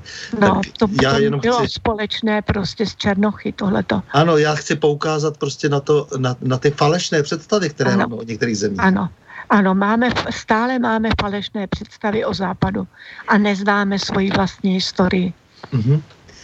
Jo, tak, takže jsem rád, že se tomu tématu věnujete a co teda dnes s tím takzvaným genderem? Co s tím? No je psát, že je to podvod, že to rozděluje lidi, že to rozděluje uh, muže a ženy, že to vytváří v podstatě nepřátelskou atmosféru. No to my přece nepotřebujeme. Ani Potřebuje... jako národ, ani k demokracii tohle není potřeba. Potřebujete kvóty? nějaké, proto, aby ženy no, seděly v nějakých úřadech. Já myslím, že to je v podstatě dokonce. nesmysl. Když budou ženy uh, studované, když budou mít znalosti, když budou mít tedy určitou takovou jakoby sebedůvěru vystupovat veřejně, tak se vždycky do těch pozic nějak dostanou, pokud muži budou poctiví. No tak musí soutěžit. A to jako jsou každý, mravní hodnoty. Musí soutěžit jako každý jiný přece. No, Nedá se nic dělat. No. Jenomže jako myslíte si, že ty dnešní naši politikové jsou výsledkem nějaké poctivé soutěživosti? No, e, samozřejmě to jsou volby víceméně stranických sekretariátů. No které... No jo, jenomže ty strany, ty by potřebovaly změnit. Strany by měly mít společný základ. To je základ demokratický a základ národní, co jsou naše základní potřeby společenské, národní. A to oni nemají. Oni se chytnou nějakých témat, které prosazují. Oni spíše, než aby čerpali z těch potřeb a ze znalosti stavu národa, státu, tak oni si něco vymyslí a teď se to snaží vnutit veřejnosti. Ono je to a každá ještě... ta strana má něco jiného. Ono je to ještě horší. Oni jsou tak skorumpovaní všichni, že no. například eh, na Praze 6 přišli mladí podnikatelé do ODS a říkají, my vám chceme pomoct po té vaší krizi, takže my bychom chtěli eh, doplnit vaše stavy a tak chceme také soutěžit politicky. Jsme napravo, jsme podnikatele a tak dále. A oni jim řekli, my máme plno, Hmm. Protože se nechtějí dělit o ty peníze z veřejných ano. rozpočtů. No, přesně tak. A když jsou pak dlouho v politice, tak už nevědí, jak si slušně vydělávat neumějí už vůbec nic prakticky. Neumí nic, ano. Přesně a, tak. Tak a když jsme probírali ještě toho Masaryka, ještě se stejně vrátím, protože jsem říkal Masaryk a jeho doba. E, ti lidé, kteří obklopovali Masaryka, kterých si vážíte, e, protože přece jenom se to, se dostaneme až potom k Benešovi a Benešovým dekretům, abychom se pak možná dostali do toho finále, jak jsme si říkali o těch Němcích, takže já bych možná jako, možná bych se vrátil k tomu, k té charakteristice těch lidí, jak jejich povahám, ti, tedy, kteří budovali eh, první republiku. No, tak to máte i pár historiků, co kolem něho bylo. E, pak je tam Jan Herben, který byl velmi odaný a napsal práce, které jsou velmi informativní. Ale ře, ře, měli teď o to trošku, kteří měli opravdu vliv na to pokračování toho státu, na těch 20 let a potom tedy jo, se spousta jo. věcí udála samozřejmě. Jo. No tak třeba Krofta, který zrovna nebyl velkým Masarykovcem, ale potom, potom prostě hrál značnou úlohu ministrem zahraničí za první Československé republiky, právník Jaroslav Bouček, mm-hmm. eh, No, Švehla, ten byl o trochu mladší, ale už byl, vlastně působil v té agrární straně. O něm se říkal vždycky, že byl velmi talentovaný politik. Ano, byl velmi, a on měl zdravý selský rozum. Mm-hmm. On byl i vzdělaný, i měl tenhle ten zdravý selský rozum. Takže pár lidí tam bylo, no ale, uh, jak bych to řekla, jak si těch lidí nebylo přes počet Eh, se kterými Masaryk byl schopen spolupracovat. S eh, Kramářem se moc spolupracovat nedalo, protože byl strašně uchřivděný. No a s tou naděždou utratili všechny peníze, co měli. Takže potom dostával jakési měsíční, nějakou si měsíční apanáž od, od Price, myslím, od banky prostě živnostenský, protože už moc skončili vlastně jako žebrák tak s ním se opravdu nedalo moc spolupracovat. No a No, bylo velká škoda, tedy kramáře. Já s... No, bylo, protože já, měl... Já k němu mám velmi dobrý vztah ke Karlovi. Jo, jo, já ani ne. to, no, protože ale, on jak si zradil ale... ten Masarykův realismus. On se přiklonil k liberalismu, zrovna tak jako Kajcl, ale Kajcl ten zemřel v roce 1901. Mm. To byla také velmi schopná osobnost, ale oni věřili, že liberalismus se svojí svobodou zaručí zaručí jaksi eh, postupně svobodu českému národu.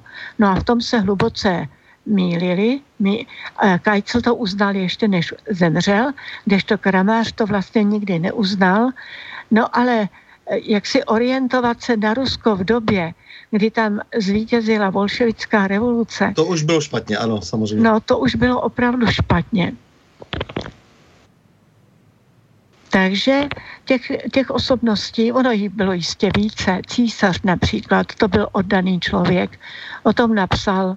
U toho eh, kramáře, jestli ještě mohu, tam, je, tam on se cítil zrazen kvůli tomu, že byl ten trest smrti, jako eh, nad ním vysel a tak dále. On měl pocit, že za to může Masaryk. To, to, to, to vím, no, že... Tak to byl ano, to, to, to, to, to, bylo, to bylo hloupý, ale samozřejmě prostě chápu, že takový mm, vlastně takový tlak, eh, ve kterém žil tedy v tom uh, vězení, tak asi musel být velmi silný. Tak no, to asi ale takový. on se tam měl docela dobře, on si kupoval svoje vlastní obědy, měl celkem dobře vybavenou to, celu. To, to se měli skoro všichni ty, ty političtí vězni. No, no. To bych řekl, že ty Hasburkové byly docela velkorysí. No, to potom komunisti už, takhle komunisti no už... velkorysí. Nacisti a komunisti už takhle velkorysí nebyli. No. Já si myslím, že jak se typické je, ne typické, takové, eh, řekla bych, no možná tady typické, je, že s tím Masarykem odešel do toho exilu jedně Edvard Beneš. Eh, k tomu se chci dostat, ano. Takže no. jak vidíte, aspoň ty nástupce, to, to znamená zejména teda Edvard Beneš, protože přímo byl vlastně jím jmenován jako ten, který by to měl mít na starosti. No, no, to Masaryk řekl, že bez Beneše by nebyla republika, protože Beneš byl úžasný diplomat, jednak měl obrovské znalosti, to neměl nikdo na té konferenci.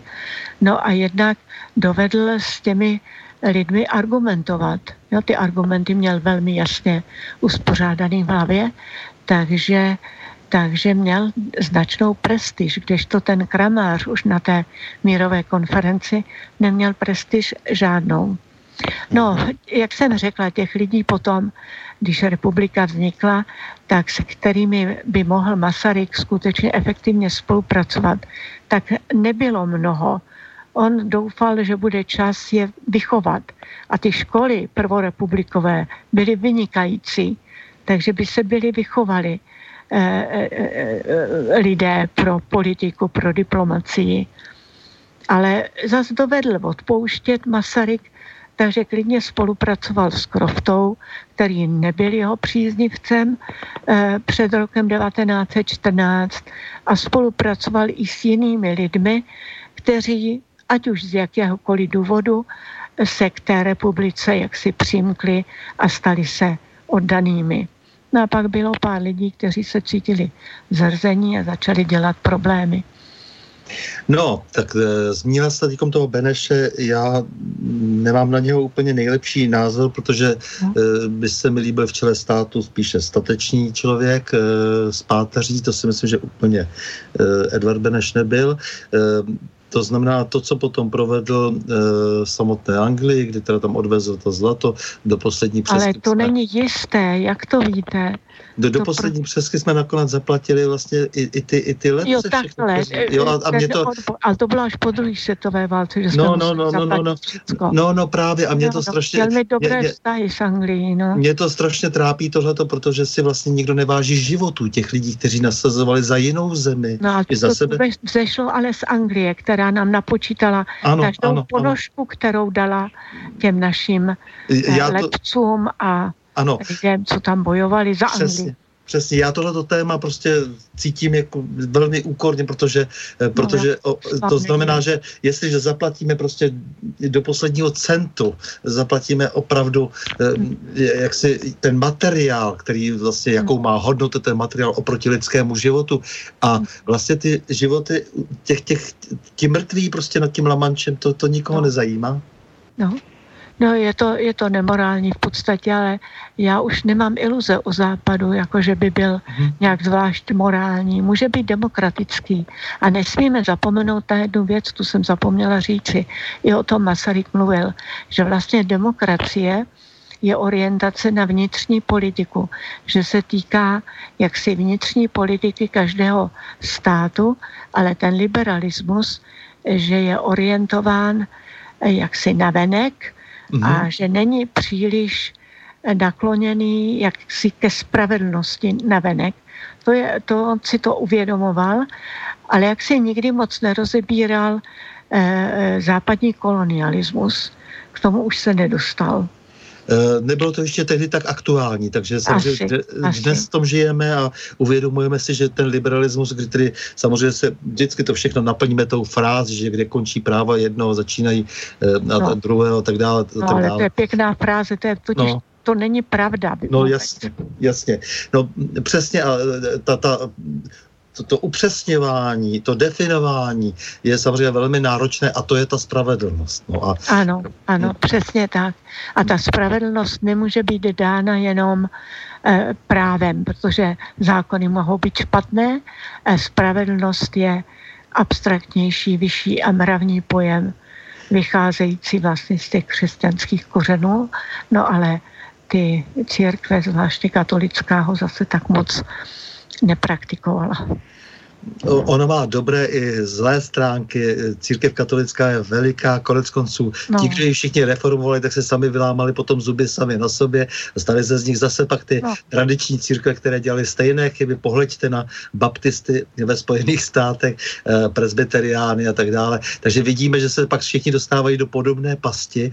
Eh, tak to vždycky bývá. A před vámi tady hovořil minulé pondělí eh, katolický kněz Jakub Berka a je to velký ctitel Boženy Němcové, takže vidíte, mm. jak je to všechno složité. No jo, no. Tak Božena Němcová byla velká žena a vadí mě tedy a spisovatelka, statečná a vadí mě, jak se s ní, jak si už další dobu tak nějak zachází. Pořád se někdo snaží šťourat do jaksi soukromí, ale způsobem, který nakonec je dokonce i nepravdivý. Takže no. tohle to já dost jako nesnáším v tom i toho Miloše Zemana musíme vzít jako opravdu, jako, jako toho správného sudího, když říká, na hrdiny se díváme ob, obráceným dalekohledem. Hmm. Jo, to, to no, je, tak. to jako je to krásný bonmot, to on má úžasné bonmoty. to jako jo. Takže, takže mm, pojďme teda ještě k tomu Benešovi, protože si myslím, že možná ten závěr bychom mohli věnovat eh, tomu, co už jsme několikrát tady nakousli, eh, a to eh, sice tomu současnému problému České republiky. Začínají se zvedat tady hřebínky sudeckým Němcům, Lichtenštejně podali 26 žalob, chtějí no. Moravu zpátky téměř. To je naprosto skandální. A, ano, je to a, skandální. A teď ten Beneš prostě samozřejmě teda podepsal teda nějaký dekret, proto jsem udělal ten oslý můstek vlastně, stejně tak jako Bierut v Polsku, No a najednou, zjišť, najednou slyšíme ze všech stran, že je třeba Benešovy dekrety zrušit. Horst Seehofer, ministr vnitra spolkový, to říká velmi explicitně a velmi jasně, že letos, letos už zruší, budou zrušeny Benešovy dekrety, on se téměř sváří, jako že on je zruší. No. Tak co si o tom myslíte? Co, co to má znamenat? No nic, znamená to, ne nic, ale hodně. Znamená to to, že vlastně se pokračuje v té politice, kterou mělo Německo do téměř poloviny roku 45, ale jinými prostředky, ne násilnými, ne válkami, ne Hitlerem. Prostě eh, eh, v nějakém možná nějaké mytologii dokonce německé je, že tam, kde stoupne Němec na cizí půdu, tak ta půda bude patřit Německu. E, to je trochu přehnané samozřejmě, ale jinak ten pocit superiority, ale to už jsem zmiňovala, tak v Německu stále existuje. Oni, já nevím, oni snad nemohou přenést přes srdce, že jako stát vznikly teprve eh, v sedm, začátkem 70. let 19. století a že ten stát vznikl právě částečně válkami a částečně expanzí. Eh, takže ta politika jaksi toho velikářství pokračuje. Bůh ví, jak to, Bůh ví, jak to skončí. Eh, tehle ten útok proti eh, dekretům prezidenta republiky, jak se správně nazývají, tak ten já už jsem právě zažila na té konferenci v Londýně v roce 1986, kde mm-hmm. se velice začalo tedy útočit nejen proti Masarykovi, ale samozřejmě i proti Benešovi. Problém je, že Němci začínají historii v roce 1945 No a teď, když odešla Anglie, a to už jsem říkala vlastně dávno, jo, Bůh ví, jak to bude s Francií, tak co vlastně zbyde? Střední Evropa ovládaná Německem, tak tomu, tomu se musíme opravdu bránit a musíme klást důraz na svoji státnost, na svoji integritu národní, na svoji identitu, protože my tu jako národ žijeme přes tisíc let.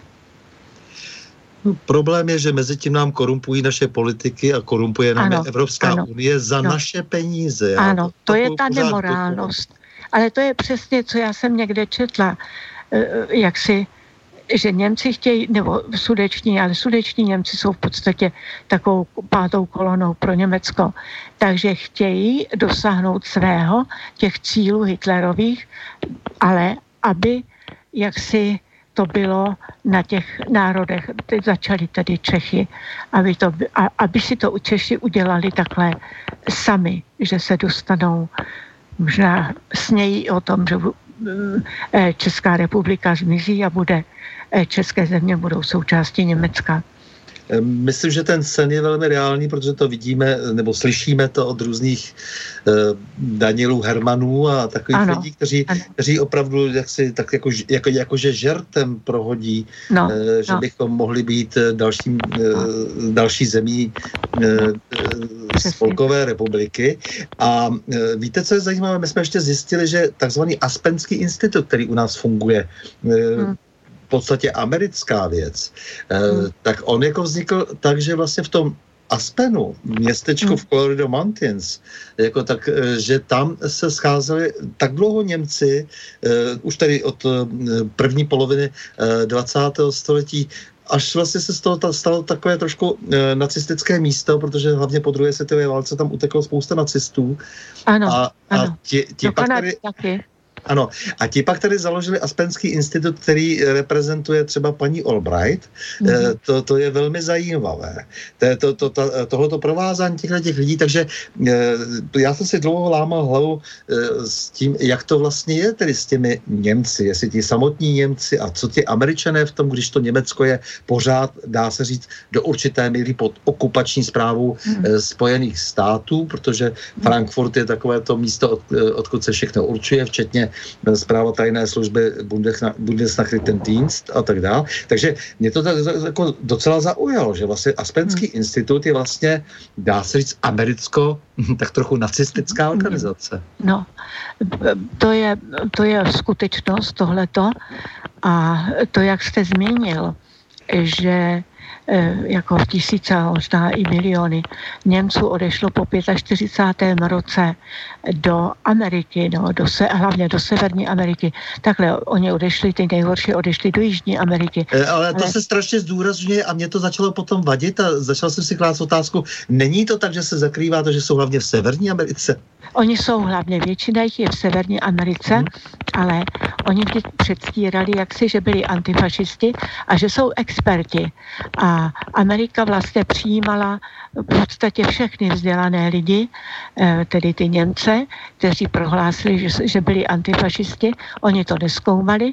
No a postupně eh, tito odborníci začali mít v Americe velký vliv mhm. všude a hlavně na univerzitách.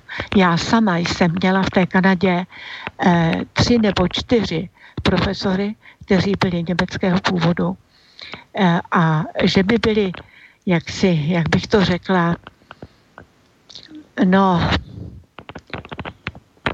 eh,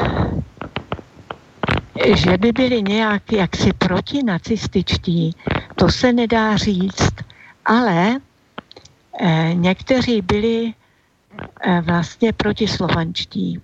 Ten, mm-hmm. ten pocit toho, že Slovani jsou něco méně, tak ten v nich byl docela silný. Mm-hmm. No, eh, co říkáte tomu, že teda ty Benešovy dekrety první prolomil Václav Havel? Ano. A Karel Schwarzenberg? Ano, přesně tak.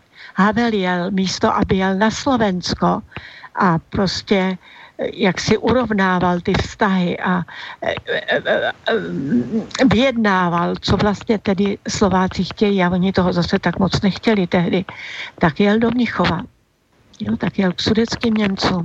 To byl první šok, ne, to byl druhý šok, co jsem zažila. První šok byl, když jsem četla chartu 77, takže v celé chartě není pojem demokracie. Mm-hmm. No a já zase mám velmi živé vzpomínky, protože jsem kvůli tomu skončil na ministerstvu vnitra u policie, nebo jeden, jeden z mnoha důvodů.